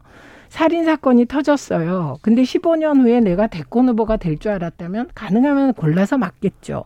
그런데 이 살인 사건이 친인척 중에 살인 사건이 있어서 변호사를 못 구해서 해달라고 알겠습니다. 애걸할 때 그때 어떻게 하시겠습니까? 그 사건을 지금 데이트 폭력이라고 한 거는 동의하시는 거예요? 안최 하죠. 본인이 잘못했다고 사과했잖아요. 그것도 사과했죠. 자, 네. 오늘은 이재명 후보 뭐 연루설에 대해서는 근거를 가지고 다음 주에 다음 아니 주에 좀 얘기를 하죠. 없습니다. 근거 조직적 연계를 말씀하셨잖아요. 자, 이게 무슨 여- 조직적 여기까지 연계입니까? 하겠습니다. 자, 정치적 원의 시점 너무하세요. 여기서 마치겠습니다. 3007님께서 허경영 후보 나오기 전부터 정치는 블랙 코미디였습니다. 그니까요. 정치인들 하는 거 보면 막 웃겨요. 막 웃다가 우- 눈물까지 막 나오고 그랬습니다.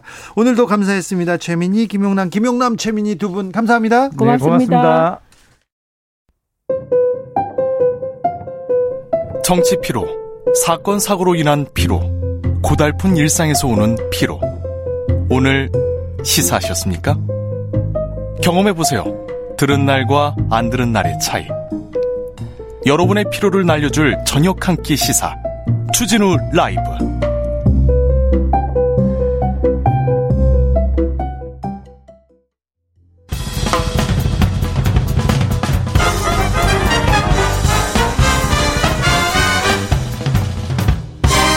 훅 인터뷰. 훅 인터뷰 이어가겠습니다. 코로나 일상 회복으로 한 달. 다시 중대 기로에 우리는 서 있습니다. 확진자 중증 환자 늘고 있고요. 전 세계를 강타한 새 변이 오미크론도 걱정입니다. 오늘 문재인 대통령이 어렵게 시작한 단계적 일상 회복 되돌려 과거로 후퇴할 수는 없다고 했습니다. 자, 백신 추가 접종했는데요. 백신 접종 상황 그리고 오미크론에 대해서도 좀 알아보겠습니다. 질병관리청 홍정익 코로나19 접종관리팀장 안녕하세요. 네, 안녕하세요. 홍정익입니다. 네, 지금 어, 코로나 백신은 잘 맞고 있나요? 어느 정도 맞았습니까? 네, 오늘 29일 0시 기준으로 1차 접종률은 93.4%, 접, 기본 접종 완료율은 91.3%로요. 접종 완료하신 분이 약 4,090만 명 정도 접종을 받으셨습니다. 90%를 넘었군요. 그런데 확진자 중증 환자가 이렇게 느는 이유는 뭡니까? 이 말씀하신 대로 전체적으로 예방접종을 완료하신 분들이 4천만 명이 넘어서 우리 국민의 5분의 4로 많은 것은 사실이지만 아직 1천만 명 정도의 미접종자가 있고 델타 변이 바이러스는 추가 접종까지 받아야 충분한 감염 예방 효과가 있다는 연구 결과를 볼 때 이러한 점들이 영향을 미쳤을 것으로 보입니다. 네, 19세 이하 소아 청소년들 지금 접종 상태는 어떻습니까? 지금 그 소아 청소년들 같은 경우는 그 화이자 백신으로 이렇게 접종을 하고 있습니다. 네. 지금 약 328만 명 정도 11월 20일 기준으로 어 328만 명 정도 접종을 받았는 받은 상태입니다. 근데 어 지금 어, 학생들 중에서는 조금 네. 접종 음, 이상 반응에 대한 걱정 때문에 조금 꺼리는 사람들도 좀 있다면서요? 네, 그렇습니다. 지금 그 아무래도 소아청소년은 중증으로 이제 발전되는 이제 코로나 감염이 드물기 때문에 네. 백신을 꼭 맞아야 되나 하는 걱정을 하고는 있는데 예. 저희가 그 식약처에서 화이자 백신 같은 경우는 이제 안전성과 유효성이 입증된 백신으로 어, 효과가 이제 증명이 되어 있고 또 부작용이 전혀 없지는 않지만 대부분 경미한 발열이나 두통 같은 이상 반응이 대부분입니다.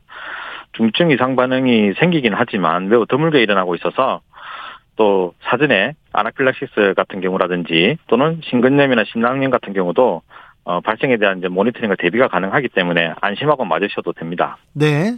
어, 학생들은 학교 단위의 단체 접종 이런 거 있습니까? 준비돼 있습니까?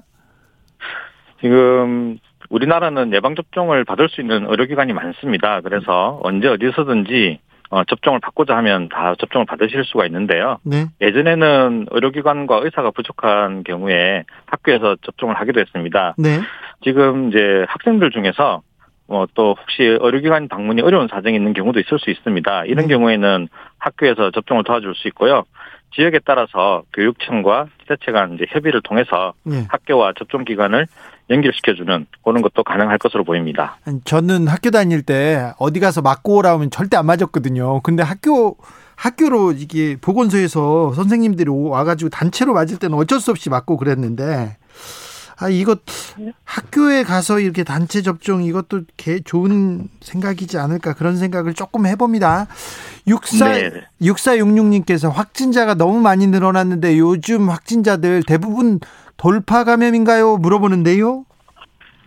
네, 그 돌파 감염 하신 분들이 어 지금 최근에 네. 11월 달에는 한 확진자의 한 절반 정도는 돌파 감염을 하신 분들입니다. 네. 하지만 그것은 제가 약 한 4천만 명 정도가 이미 접종을 완전히 그렇죠. 끝낸 분들이기 때문에 절대 절대 절대 수가 많네요.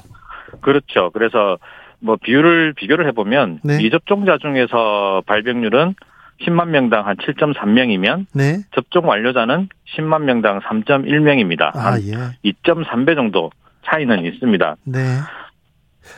저 60세 이상 연령 연- 연령 층은 지금 추가 접종해야죠? 네, 그렇습니다. 추가 접종해야죠. 네.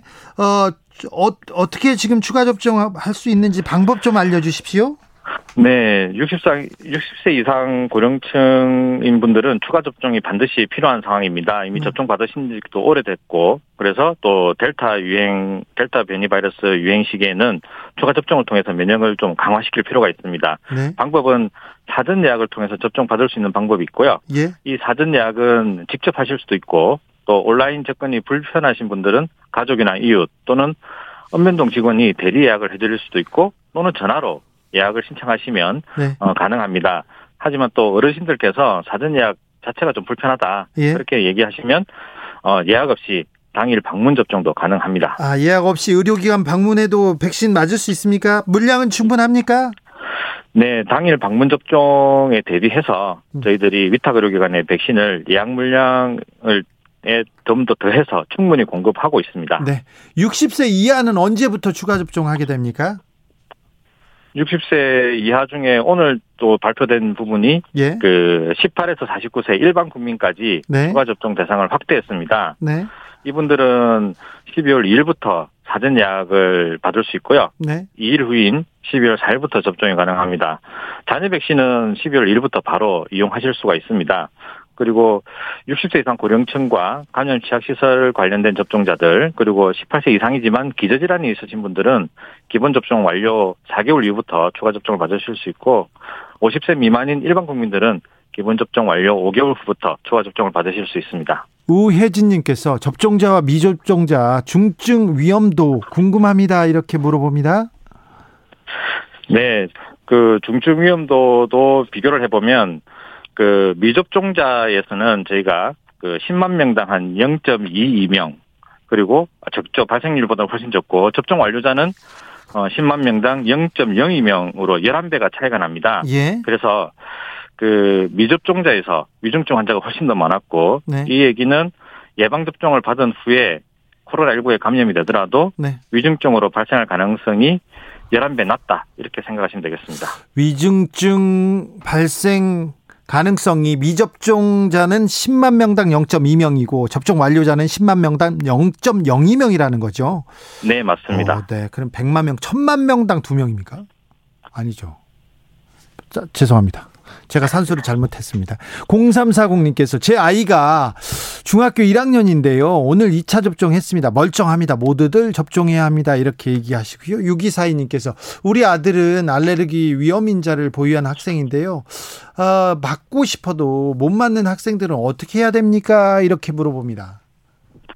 네, 일반적인 알레르기가 있다고 해서 예방접종을 못 받는 건 아닙니다. 예방접종 자체에 어떤 알레르기가 있어야 됩니다. 그래서 그냥 단순한 다른 종류의 백신 알레르기 또는 뭐 계란 알레르기, 식품 알레르기 이런 정도를 가지고 예방접종을 못 받는 것은 아니니까 네. 예방접종 받을지 말지에 대해서 고민을 하신 다음에 혹시 받을 수 있는 상태인가 하는 것은 우리 그 소아과 또는 이제 다니시는 병원의 선생님하고 상의를 하시면 될것 네, 같습니다. 선생님한테 일단 물어봐야 되겠네요.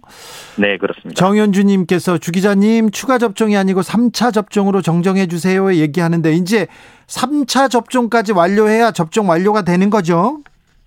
네, 저희들이 지금 이제 세 번째 접종을 받으시는 건데 네. 이 부분을 저희가 이제 델타 변이 바이러스 상황에서는 거의 기본 접종과 동일한 수준으로 꼭 맞아야 되는 접종으로 보고 있습니다. 그래서 뭐 얀센 백신 같은 경우는 뭐 2차겠지만 대부분의 그 화이자, 모더나, 아스트라제네카 백신 받으신 분들은 세 차례 접종까지 꼭 완료하시는 게 좋습니다. 세 차례요. 방역 당국에서 방역 패스 유효 기간을 기본 접종 후에 6개월로 설정하기로 했는데요. 그러면 앞으로 백신 접종 6개월마다 해야 되는 건가요? 어, 추가 접종을 이제 6개월마다 해야 되느냐, 뭐 이런 거하고 비슷한 얘기 같은데, 네. 아직까지 저희들이 그 추가 접종의 효력 인정 기간이 또 이렇게 또는 또 주기적 시행 여부에 대해서는 정해진 바는 없습니다. 아직 이 부분에 대해서 국내적으로 명확한 기준은 없고요. 접종 후에 효과성, 안전성에 대해서 지속 감시를 하고 있습니다. 이 부분은 좀 과학적인 데이터가 쌓여야 그 결정을 할 수 있을 것 같고 또 각국의 이제 연구 결과라든지 방역 상황 이런 부분들을 잘 고려해서 우리나라도 어, 추가 접종 이후에 또 접종이 필요한가에 대해서는 좀 검토를 해봐야 될 상황일 것 같습니다. 오사구사님께서 얀센 접종했는데요. 3차도 맞아야 됩니까? 물어봅니다. 네, 얀센 백신 접종하신 분은 이제 추가 접종이 2차 접종인 거죠. 얀센은 네. 1회만으로 완료가 되니까요. 네. 지금 얀센 백신 접종자는 2, 2개월 후에 접종 완료 2개월 후에 그 접종을 받으시도록 그렇게 안내해드리고 있습니다. 네. 델타 변이 무서웠는데 오미크론이라는 새 변이 바이러스가 지금 등장했습니다. 어이구 매우 감염력이 높다고 하는데 음, 방역 당국에서 어떻게 지금 대비하고 있습니까? 지금 오미크론 바이러스가 우리나라에 이제 유입되지 않도록 저희가 감시를 강화하고 있습니다. 우리나라의 이제 PCR 검사는 뭐 변이 종류 관계없이 모든 코로나19 감염자를 진단할 수 있습니다. 단지 그 환자가 예. 뭐 델타인지 오미크론인지는 별도로 추가적인 검사가 필요한 상황이고요. 예. 아직 그 알파, 베타, 감마, 델타까지는 PCR 검사로서 그 확인할 수 있도록 지금 기술이 발달되어 있는데 오미크론은요? 오미크론은 지금 현재는 일단 진단은 코로나19로 진단되고 그 바이러스 전체를 해독을 해야 오미크론인지 아닌지를 확인할 수 있습니다.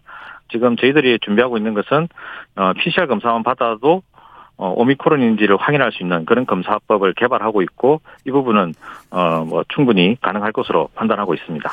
오미크론이 국내에 상륙했을까요? 아, 저희가 최근 4주간 그 지금 아프리카의 남아공이나 뭐 보츠와나 짐바브웨 나- 뭐 이런 모잠비크 이런 이제 8개국 들이 조치 대상국으로 정해놓고 감시를 하고 있는데요. 네. 이분 이, 부- 이 나라에서 우리나라로 들어오는 직항은 없는 상태로 이제 그 경유해서 들어오는데 아직까지 입국자 중에서 저희들이 확진자는 없습니다. 그러니까 어, 코로나 19 확진자 자체가 없는 상황입니다. 네. 하지만 저희들이 계속 더 관찰을 해서 어, 확진자인 경우에는 어, 유전자 검사를 해서 오미크론 여부를 확인할 계획입니다. 아니 오미크론이 이제 또 새 변이니까 우리 좀 무섭다고 생각하는 사람들이 있는데 그렇게 걱정하지 않아도 되는 거죠. 어, 어, 걱정해야죠. 저희가 새로운 됩니까? 바이러스가 어떻게 될지는 아직 우리가 정보가 부족하기 때문에 충분한 이제 대비 또는 그 우리나라 유입에 되지 않도록 그렇게 주의를 할 필요는 있습니다. 알겠습니다. 네. 어, 고생 많으십니다. 네, 고맙습니다. 네. 더 고생해 주십시오. 질병관리청의 홍정익 관- 접종관리팀장이었습니다. 2123님께서 오미크론 용어가 입에 있기 전에 조용히 지나갔으면 좋겠어요. 그러니까요. 빨리 지나갔으면 좋겠습니다. 네. 교통정보센터 다녀오겠습니다. 이현 씨.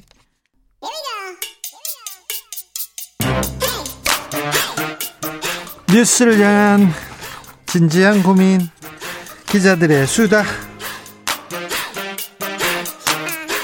라이브 기자실을 찾은 오늘의 기자는 은지옥이요. 시사인 김은지입니다. 네, 오늘 준비한 첫 번째 뉴스부터 가볼까요? 네, 머니투데이 홍선근 회장이 검찰에 소환됐습니다. 50억 클럽 마지막 인물이라는 홍선근 회장 이름 나왔어요? 네, 그렇죠. 박수영 국민의힘 의원이 지난 국감 시즌에 50억 클럽 소위 이제 폭로한 바가 있는데요. 네? 그 당시에 6명 이름을 공개했는데 유일하게 이름이 나오지 않았던 홍땡땡으로 표시됐던 사람입니다. 홍선근 회장이었습니다. 네, 이제 그러다 보니까 언론들도 언론 사주 혹은 언론인 홍모 씨 이렇게만 보도한 바가 있는데 언론사에서 언론사 대표라고 끝까지 이름을 가리더라고요. 네, 그런데 이번에 검찰 소환 계기로 실명 보도가 되기 시작했는데 이야기가 나온 지 52일 만이라고 합니다. 네. 검찰은 지난 26일에 홍선근 회장을 피의자로 불러서 조사했다라고 하는데 그렇게 기자하고 이게 회장이 돈 거래를 이렇게 많이 했어요? 네, 수십억 원 거래를 김만배 전 머니투데이 부국장과 했다라는 의혹을 사고 있는데 뿐만 아니라 박영수 특검, 곽상구 전 의원, 권순일 전 대법관을 피의자 신분으로 불러서 조사했다라고 합니다. 자, 머니투데이에서는 홍성근 회장 어떻게 보도했어요? 네, 아예 보도하지 않았습니다. 김만배 씨 기사도 거의 안 낸더라고요. 네, 대신 같은 날 소환된 박영수 특검 소식은 전했거든요. 머니투데이에서요? 예, 이거 너무하잖아요. 네, 그래서 제가 혹시 실명이 아닌 홍모 씨로도 보도하지 않았나라고 체크해 봤는데요. 네. 아예 그 내용은 없었습니다. 다만 대장동 의혹 50억 클럽 홍모 씨에 대한 보도가 머니투데이 홈페이지에서 확인하기로는 박수영 의원이 폭로한 날. 그 여섯 명 중에 한 명으로 홍모 씨라고는 보도를 했는데 하지만 또 같은 날 네. 그 일종의 반박 기사를 실어주기도 했습니다. 이재명 측과 이준석의 발언을 인용해서 50억 클럽 이야기가 사실과 다르다라는 취지의 기사를 냈습니다. 그리고 또 뉴스원과 뉴시스도 머니투데이 계열사거든요. 같은 같은 회사입니다. 뉴스원, 뉴시스요. 네, 원래는 그렇지 않았는데 이제 나중에 이게 매각을 해서 네. 가져가게 네. 되었는데요. 해당 언론사 홈페이지에도 제가 접속해서 봤는데 홍선근 회장 실명 보도는 없었습니다. 대장동 관련된 기사 그리고 특별히 김만배 씨 관련된 기사가 거의 없어요. 뭐 반성하거나 반성하거나 사과하는 내용도 없었고요. 머니투데이 안에서는 부럽다 이런 얘기만 많이 나왔었어요. 네. 자, 홍선근 회장 입장은 어떻습니까? 네, 차용증을 썼고 다 갚았다. 문제없는 거래다. 이런 주장을 하고 있거든요. 그리고 이제 미디어 오늘에 따르면 홍선근 회장 쪽 입장을 듣기 위해서 전화를 했는데 연결되지 않았다라고 합니다. 그래서 문자로도 연락을 했는데 답변이 오지 않았다라고 하고요. 머니투데이 관계자는 미디어 오늘에 이렇게 밝혔는데 홍선근 회장 개인 차원에서 일어난 일이기에 회사에서 대응하거나 입장을 낼 문제는 아니다. 이렇게 밝혔다라고 합니다. 여배우 관련해 가지고 문제를 일으켰던 사람도 이 사람이었죠? 네, 그 사실은 뭐 조금 더 취재해서 말씀드리겠습니다. 네. 자, 다음 만나볼 뉴스는요? 네, 몰래 변론이라고 들어보셨죠? 네, 아이고 이거 심각한 범죄입니다. 네, 변호사가 선임계를 제출하지 않고 하는 변론을 뜻하는 건데 공개적인 법정에서 변론을 하는 변호사가 왜 선임계를 내지 않고 변론을 할까라는 질문을 해보면 아, 이것이 불법적인 일이기 때문이라는 거죠. 심각한 범죄예요, 이거. 네, 정관으로서 영향력을 은밀하게 몰래 펼치려고 하거나 세금 내지 않으려고 한다 이렇게 볼 수밖에 없는데요. 다 불법입니다. 예, 그렇죠. 최근에 이런 일이 또 벌어졌습니다. 판사 출신 정관 변호사들이 재판부에다 보석을 받아주겠다. 사실 이거 그냥 뿌로커라고 볼 수 있는 것들인데요. 네. 이렇게 수감 중이던 건설업자에게 2억 원을 받은 혐의를 받고 있다라고 합니다. 네. 정권 변호사가 선임계를 제출하지 않고 몰래 변론을 한 지 12일 만에 실제로 이 건설업자가 보석 허가를 받아서 석방됐다. 라고 동아일보가 보도했는데요. 네. 당시에 건설업자 사건의 재판을 담당했던 판사는 보석을 허가해준 바로 다음 날 퇴직했다라고 합니다. 그래서 검찰에서는 이 사건이 법조 비리로 번질 수도 있다라고 보고 수사하고 있다고 하고요. 조금만 자세히 알려주세요. 네, 그러니까 누구에 대한 몰래 변론이었는지를 좀 살펴봐야 되는데 그걸 보면 소위 한국 사회에서 적폐라고 비판받고 있는 집단들이 다 섞여 있습니다. 철거업체, 건설사, 법조 권력 등등인데 예. 그러니까 철거왕이라고 불린 다원그룹 이모 회장이 있습니다. 예.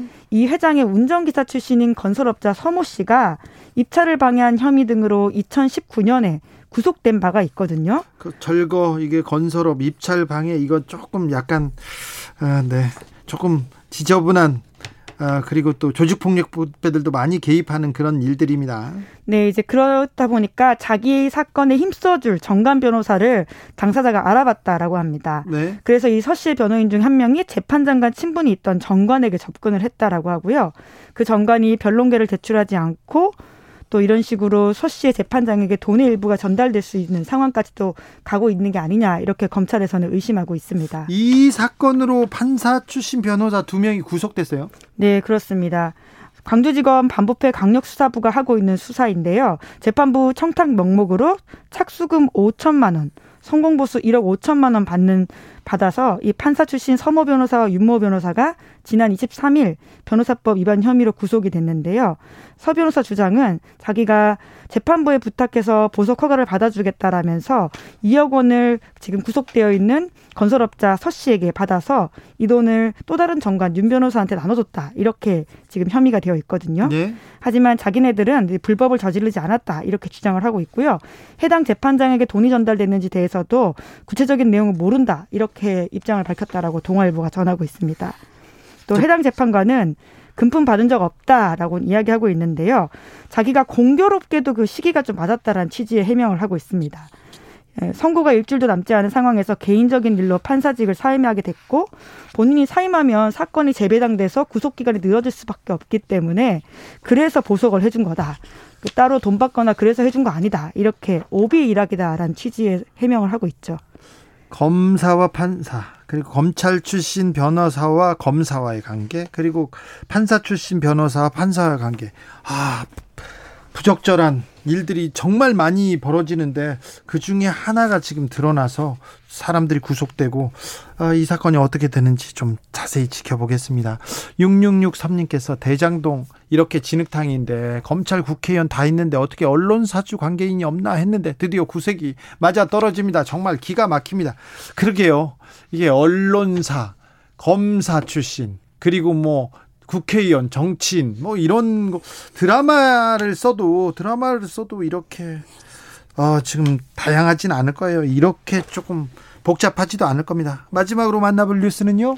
네, 일본 마코전 공주에 대한 관심이 끊이질 않고 있습니다. 그러게요. 왜 그렇게 아니 일, 일반이랑 결혼해 가지고 왕족 신분을 잃었습니다. 그런데 또 왜 그렇게 또 미워하는지 네, 그러니까 사실 왕실이라는 시스템 자체가 한국인한테는 굉장히 낯설고 이상하게 느껴질 수밖에 없지 않습니까? 그렇죠. 전 근대 근대적인 습관 아닙니까? 네, 사실? 일반인이란 단어도 굉장히 좀 어색한데요. 왕과 그 소위 평민을 나누는 이 단어이기도 하거든요. 네.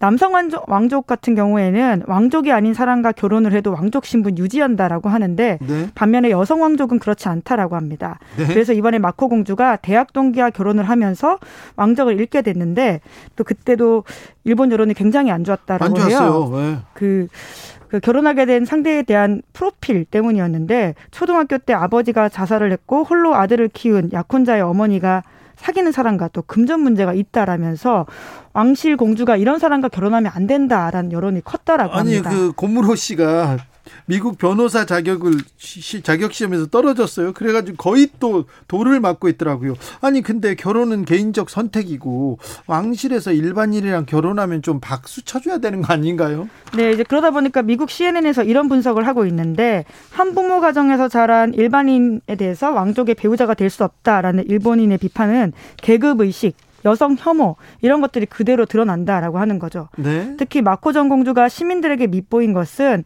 왕실에게 기대되는 그 정돈된 모습, 자숙하는 모습 이런 걸 거부했기 때문이다라고 하는 건데요.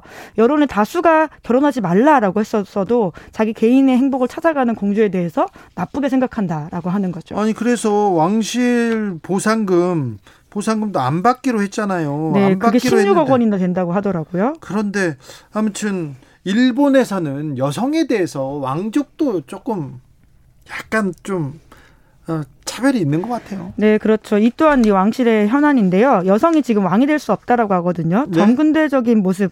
사실 왕실 자체가 정근대적입니다. 네. 여왕이건 왕이건 왕실이 왜 있냐 뭐 이런 질문을 할 수밖에 없는 상황인 건데요. 지금은 나루이토 이랑 부부에게 아들이 없습니다. 네. 그래서 지금 남자 조카에게 왕위가 계승될 가능성이 높은데 이것도 왕실 전번만 바꾸면 가능하다라고 하거든요. 과거에도 충분히 있었고요. 그럼에도 불구하고 일본의 정치권에서 이에 대해서 굉장히 부정적이라서 현재로서는 그럴 남자 조카가 왕위를 계승할 가능성이 크다고 합니다. 그래서 입양해서 왕족으로 또 왕으로 인정한다. 아, 네, 복잡해집니다. 네. 네. 조금 이해가 안 됩니다. 네, 한국인으로서는 굉장히 이상한 이야기죠. 기자들의 수다 시사인 김은지 기자 함께했습니다. 감사합니다. 네, 감사합니다.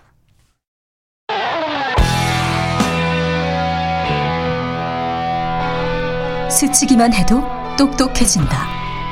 드라이브 스루 시사 주진우 라이브.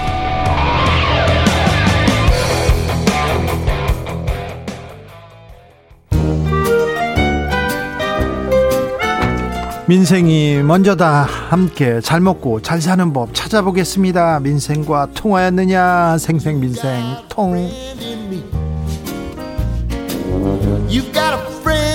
안진아 선아 민생생각 안진걸 민생경제연구소장 어서 오세요. 네, 안녕하십니까. 소장님 오늘은 어디 다녀오셨습니까? 자, 오늘은 내일 우리 방송도 계속 촉구했던 KT 10월 25일 날 KT 전국적 불통 사태 있었잖아요. 네. 제가 계속 개선이 필요하다. 더 추가적인 보상이 필요하다 했더니 KT가 내일 추가적인 대책을 발표한다고 합니다. 네. 그 부분에 이제 대책회의도 했는데요. 제 내일 발표된 거 보고도 우리 국민들이나 소상공인들이 납득을 못하면 국회의원들과 함께 집중적으로 어 제대로 된 보상에 나서라는 행동에 나설 예정이고요. 그다음에 오 저희가 그 하나하나 화천대유에 화천대유에 계속 고발하고 대응했는데 곽상도 의원에 대한 영장이 청구됐더라고요. 네. 그래서 이건 시민들의 고발에 대한 어떤 검찰의 대응인 것 같아서 저희들도 긍정적으로 평가하고 있고요. 그다음에 하나 더 홍보를 드릴 게 있다면 국가장학금 내년 1학기 국가장학금 지금 신청 기간입니다. 근데 우리나라 복지제도의 중요한 특징이 신청을 안 하면 못 받습니다. 억울해도 예, 예 반드시 신청하셔야 됩니다. 네. 심지어 이 감사원 예전에 감사 결과도 보면 국가장학금 신청 못해서 못 받은 분들이 꽤 있는 것으로 나옵니다. 그래요? 그래서 10월 30일까지인데요. 더욱 이번엔 더더욱 신청하셔야 되는 게 어, 이번에 국가장학금 대폭 올라가서요. 최대 700만 원에서 최소 350만 원까지 이렇게 올라갔습니다. 어, 장학금. 예, 예. 그러니까 이제 우리 좀 예전에 학교 다니셨던 분들은 아니 국가가 무상으로 장학금을 줘 학자금이 아니야 이렇게 오해하시는 분들이 있는데 학자금이 아니고요 무상으로 주는 국가 장학금인데 안타까운 소득 9분위 10분위는 한 푼도 받지를 못합니다. 그래서 네. 저는 소득 분위로 안아야 된다고 주장하고 있는데 특히 이제 다자녀 가구들 아이 키우기 힘드시잖아요. 우리 여러 번 즐겼잖아요. 네. 이제 셋째 아이 넷째 아이부터는 전면 무상 교육인데 다만 소득 9분위 10분위는 제외되는데 제가 국회 확인해 봤는데 이거 기쁜 소식입니다. 우리 주진 아이의 힘이라고 생각하는데 국회 교육이 상임위에서 어, 다자녀 가구인 경우 아이 셋, 넷, 다섯 있는 가구도 있잖아요. 네. 첫째, 둘째는 500만 안팎의 국가자금 나오고요. 이제 셋째, 넷째가 문제가 됐던 거잖아요. 소득 분야 상관없이 전면 무상교육을 하는 것으로 국회 교육의 예산안이 통과가 되었습니다. 아, 그렇군요. 우리 방송 정말 많이 들었잖아요. 네. 제가 지난 주말에도 상가집에서 갔는데, 오, 주진우 라이브에 나오신 분이라고 인사하는 분이 있었어요. 아, 네. 거짓말 아닙니다. 알겠어요. 예. 그런 분, 그런 분들이 꼭 한 말씀 하세요. 나의 셋인데, 넷인데. 아, 예. 어? 어, 국가장관 한 푼도 못 받고 있다는데 국회에서 교문이 통과했거든요. 네. 근데 이제 예결위만 통과되면 어 내년부터는 아이 셋, 넷, 다섯 있는 집에서는 셋째부터는 전면 무상교육이다. 꼭 신청해야 예. 됩니다. 예, 꼭 신청해야 됩니다. 국가자금. 네. 예. 다음 뉴스는요? 예. 아, 아까도 이제 우리 그 변이 때문에 긴급 인터뷰 하셨잖아요. 네.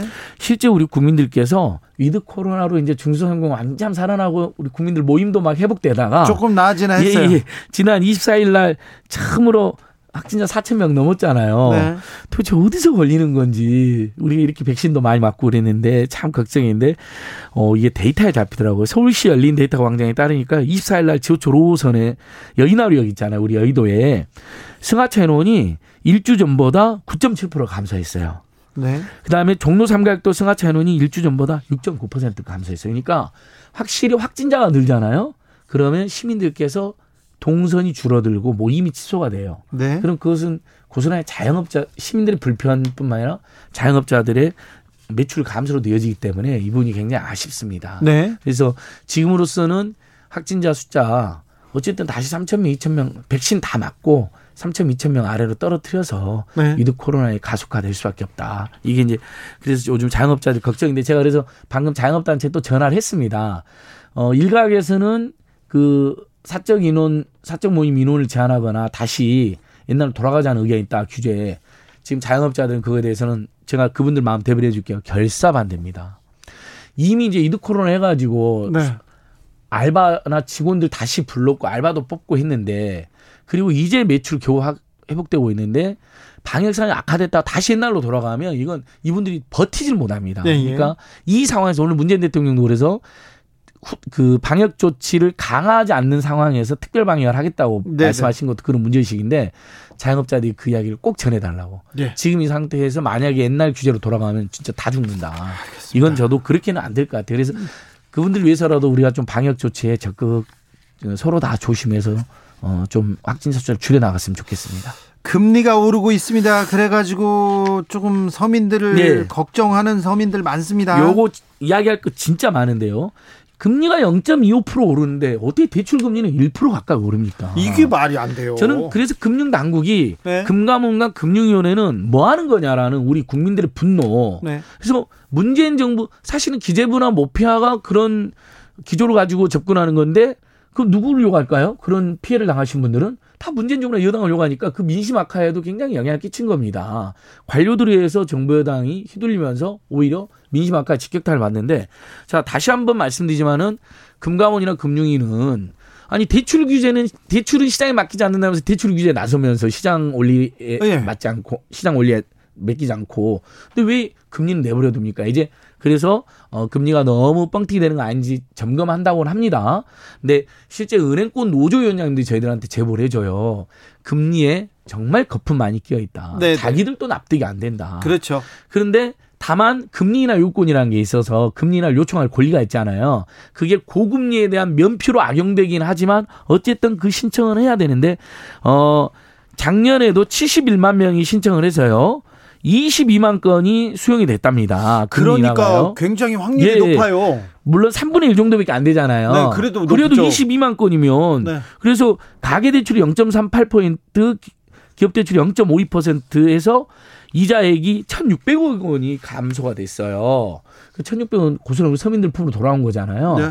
자, 다시 한번 그래서 여러분, 어, 은행이 마구잡이로 금리 올리는 거에 대해서 정부와 국회와 금융야, 금감원과 은행에 우리 모두 다 창의해야 된다. 네. 이렇게 어려울 때 금리를 막 올리는 건 맞지 않다. 네. 일. 두 번째, 금리 인하 요건을 적극 산용하자. 네. 자, 승진했거나 재산이 늘어났거나 상속을 받았거나 취업을 했거나 이러면 신용도가 개선되겠죠. 네. 그다음 그다음에 본인이 어떤 일로 부채가 줄어들었어요. 네. 그래도 신용도가 개선되겠죠. 예. 그러면 금리나 요건을 발동할 수가 있습니다. 무조건 금리나 예, 요건을 좀 따져보자. 신청할 수 있고 예전에는 서류를 냈, 그 오프라인으로만 가능했는데 이제 법을 바꿔서 온라인으로 가능하고 제가 스마트폰으로 들어가 보니까요 네. 몇번 클릭하니까 나와요. 근데 저는 이거 참 얄밉습니다. 은행 홈페이지나 카드사 홈페이지에 첫 화면에 대문짝만하게 보여줘야 되는 거 아닙니까? 아 이런 거는 가려놓겠죠. 그러니까 왜 가려놓습니까? 알면서 그래요. 아니 그래서 안 된다는 거죠. 제발 이자 수익으로만 작년에 금융권이 40조가 넘는 폭리를 취했습니다. 그러니까요. 근데 지금은 금리나 요건 꽁꽁 숨겨놨어요. 이러시면 안 되죠. 네네. 코로나로 서민들이 힘든데 은행만 돈 벌고. 예. 그래서 지금 정부에서도 보니까 금리나 요구권 네. 대대적으로 홍보해라 라고 지도를 하고 있더라고요. 그래서 은행에 보니까 벽면에 많이 붙여놨어요. 근데 벽면 에만 붙여놓은 것만은 부족하다. 자, 그 우리는 압니다. 주진우 라이브 정치자들은 압니다. 금리 인하 요구권이 있습니다. 승진하거나 돈이 조금 생기거나 그리고 또 신용도가 좋아졌거나 그러면 금리 인하 요구권 요구하시자고요. 반드시 불이익이 절대 없습니다. 비용도 안 들고 불이익도 없습니다. 네. 그러니까 꼭 신청하시고요. 전화라도 가능합니다. 그다음에 알겠습니다. 요즘에 이제 돈 빌리는 게 어려워지긴 했지만 요 꿀팁인데 변동금리로 빌리는 것보다는 고정금리로 빌리는 게 더 낫다. 이제는 금리가 오르니까. 금리가 계속 올라가니까. 그렇죠. 그래서 그것도 꼭 알아두시고요. 네. 그다음에 김정훈 님께서 그 다음에는 하지 마세요. 김정훈 님께서 좀 다자. 다자녀 셋째는 소득분이 상관없이 이제 등록금 받는 거예요.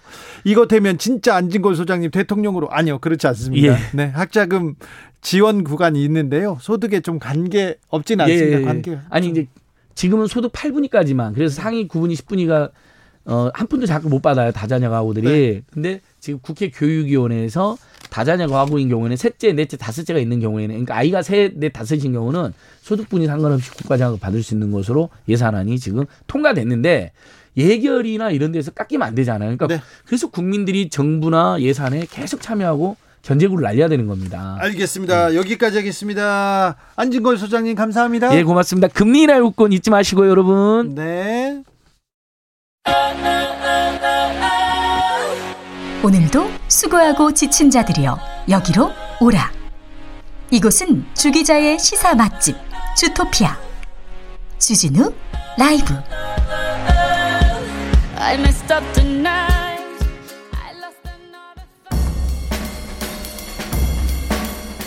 느낌 가는 대로 그냥 고른 뉴스 여의도 주필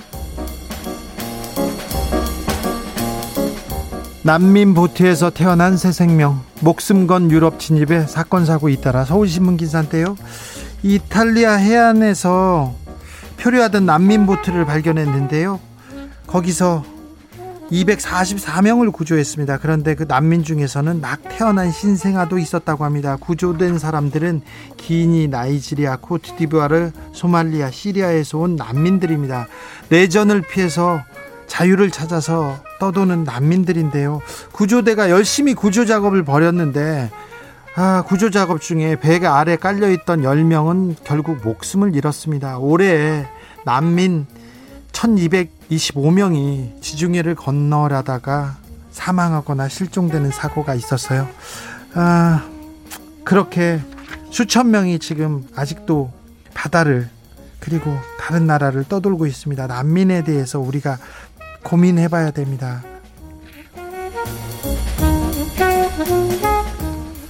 달팽이 동물 매개 치료에 큰 인기 KBS 기사인데요.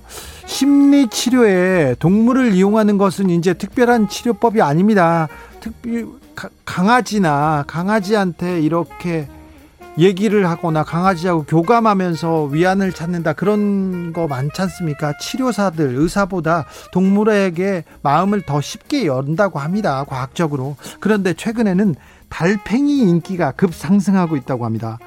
느리게 움직이는 달팽이에 집중하다 보면요. 과도한 흥분이나 우울감을 떨쳐낼 수 있다는 건데요.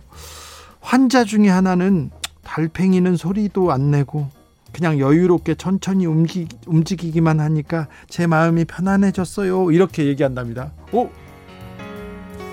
달팽이가 맛있어가지고 저는 좀 위안을 준다 생각했는데 사람들한테 이렇게 천천히 위로하고 있군요. 오, 놀랍습니다. 여유롭고 천천하게 천천히 움직이기만 해도 아, 편안하게 된다. 그렇군요. 여유롭게 천천히 이거 생각해 보겠습니다. 패닉의 달팽이 들으면서 저는 여기서 인사드리겠습니다. 아, 오늘 돌발 퀴즈의 정답은 2022년 3월 9일입니다. 대선이 딱 100일 남았습니다. 저는 여기서 물러나고요. 내일 오후 5시 5분에 돌아오겠습니다. 지금까지 주진우였습니다.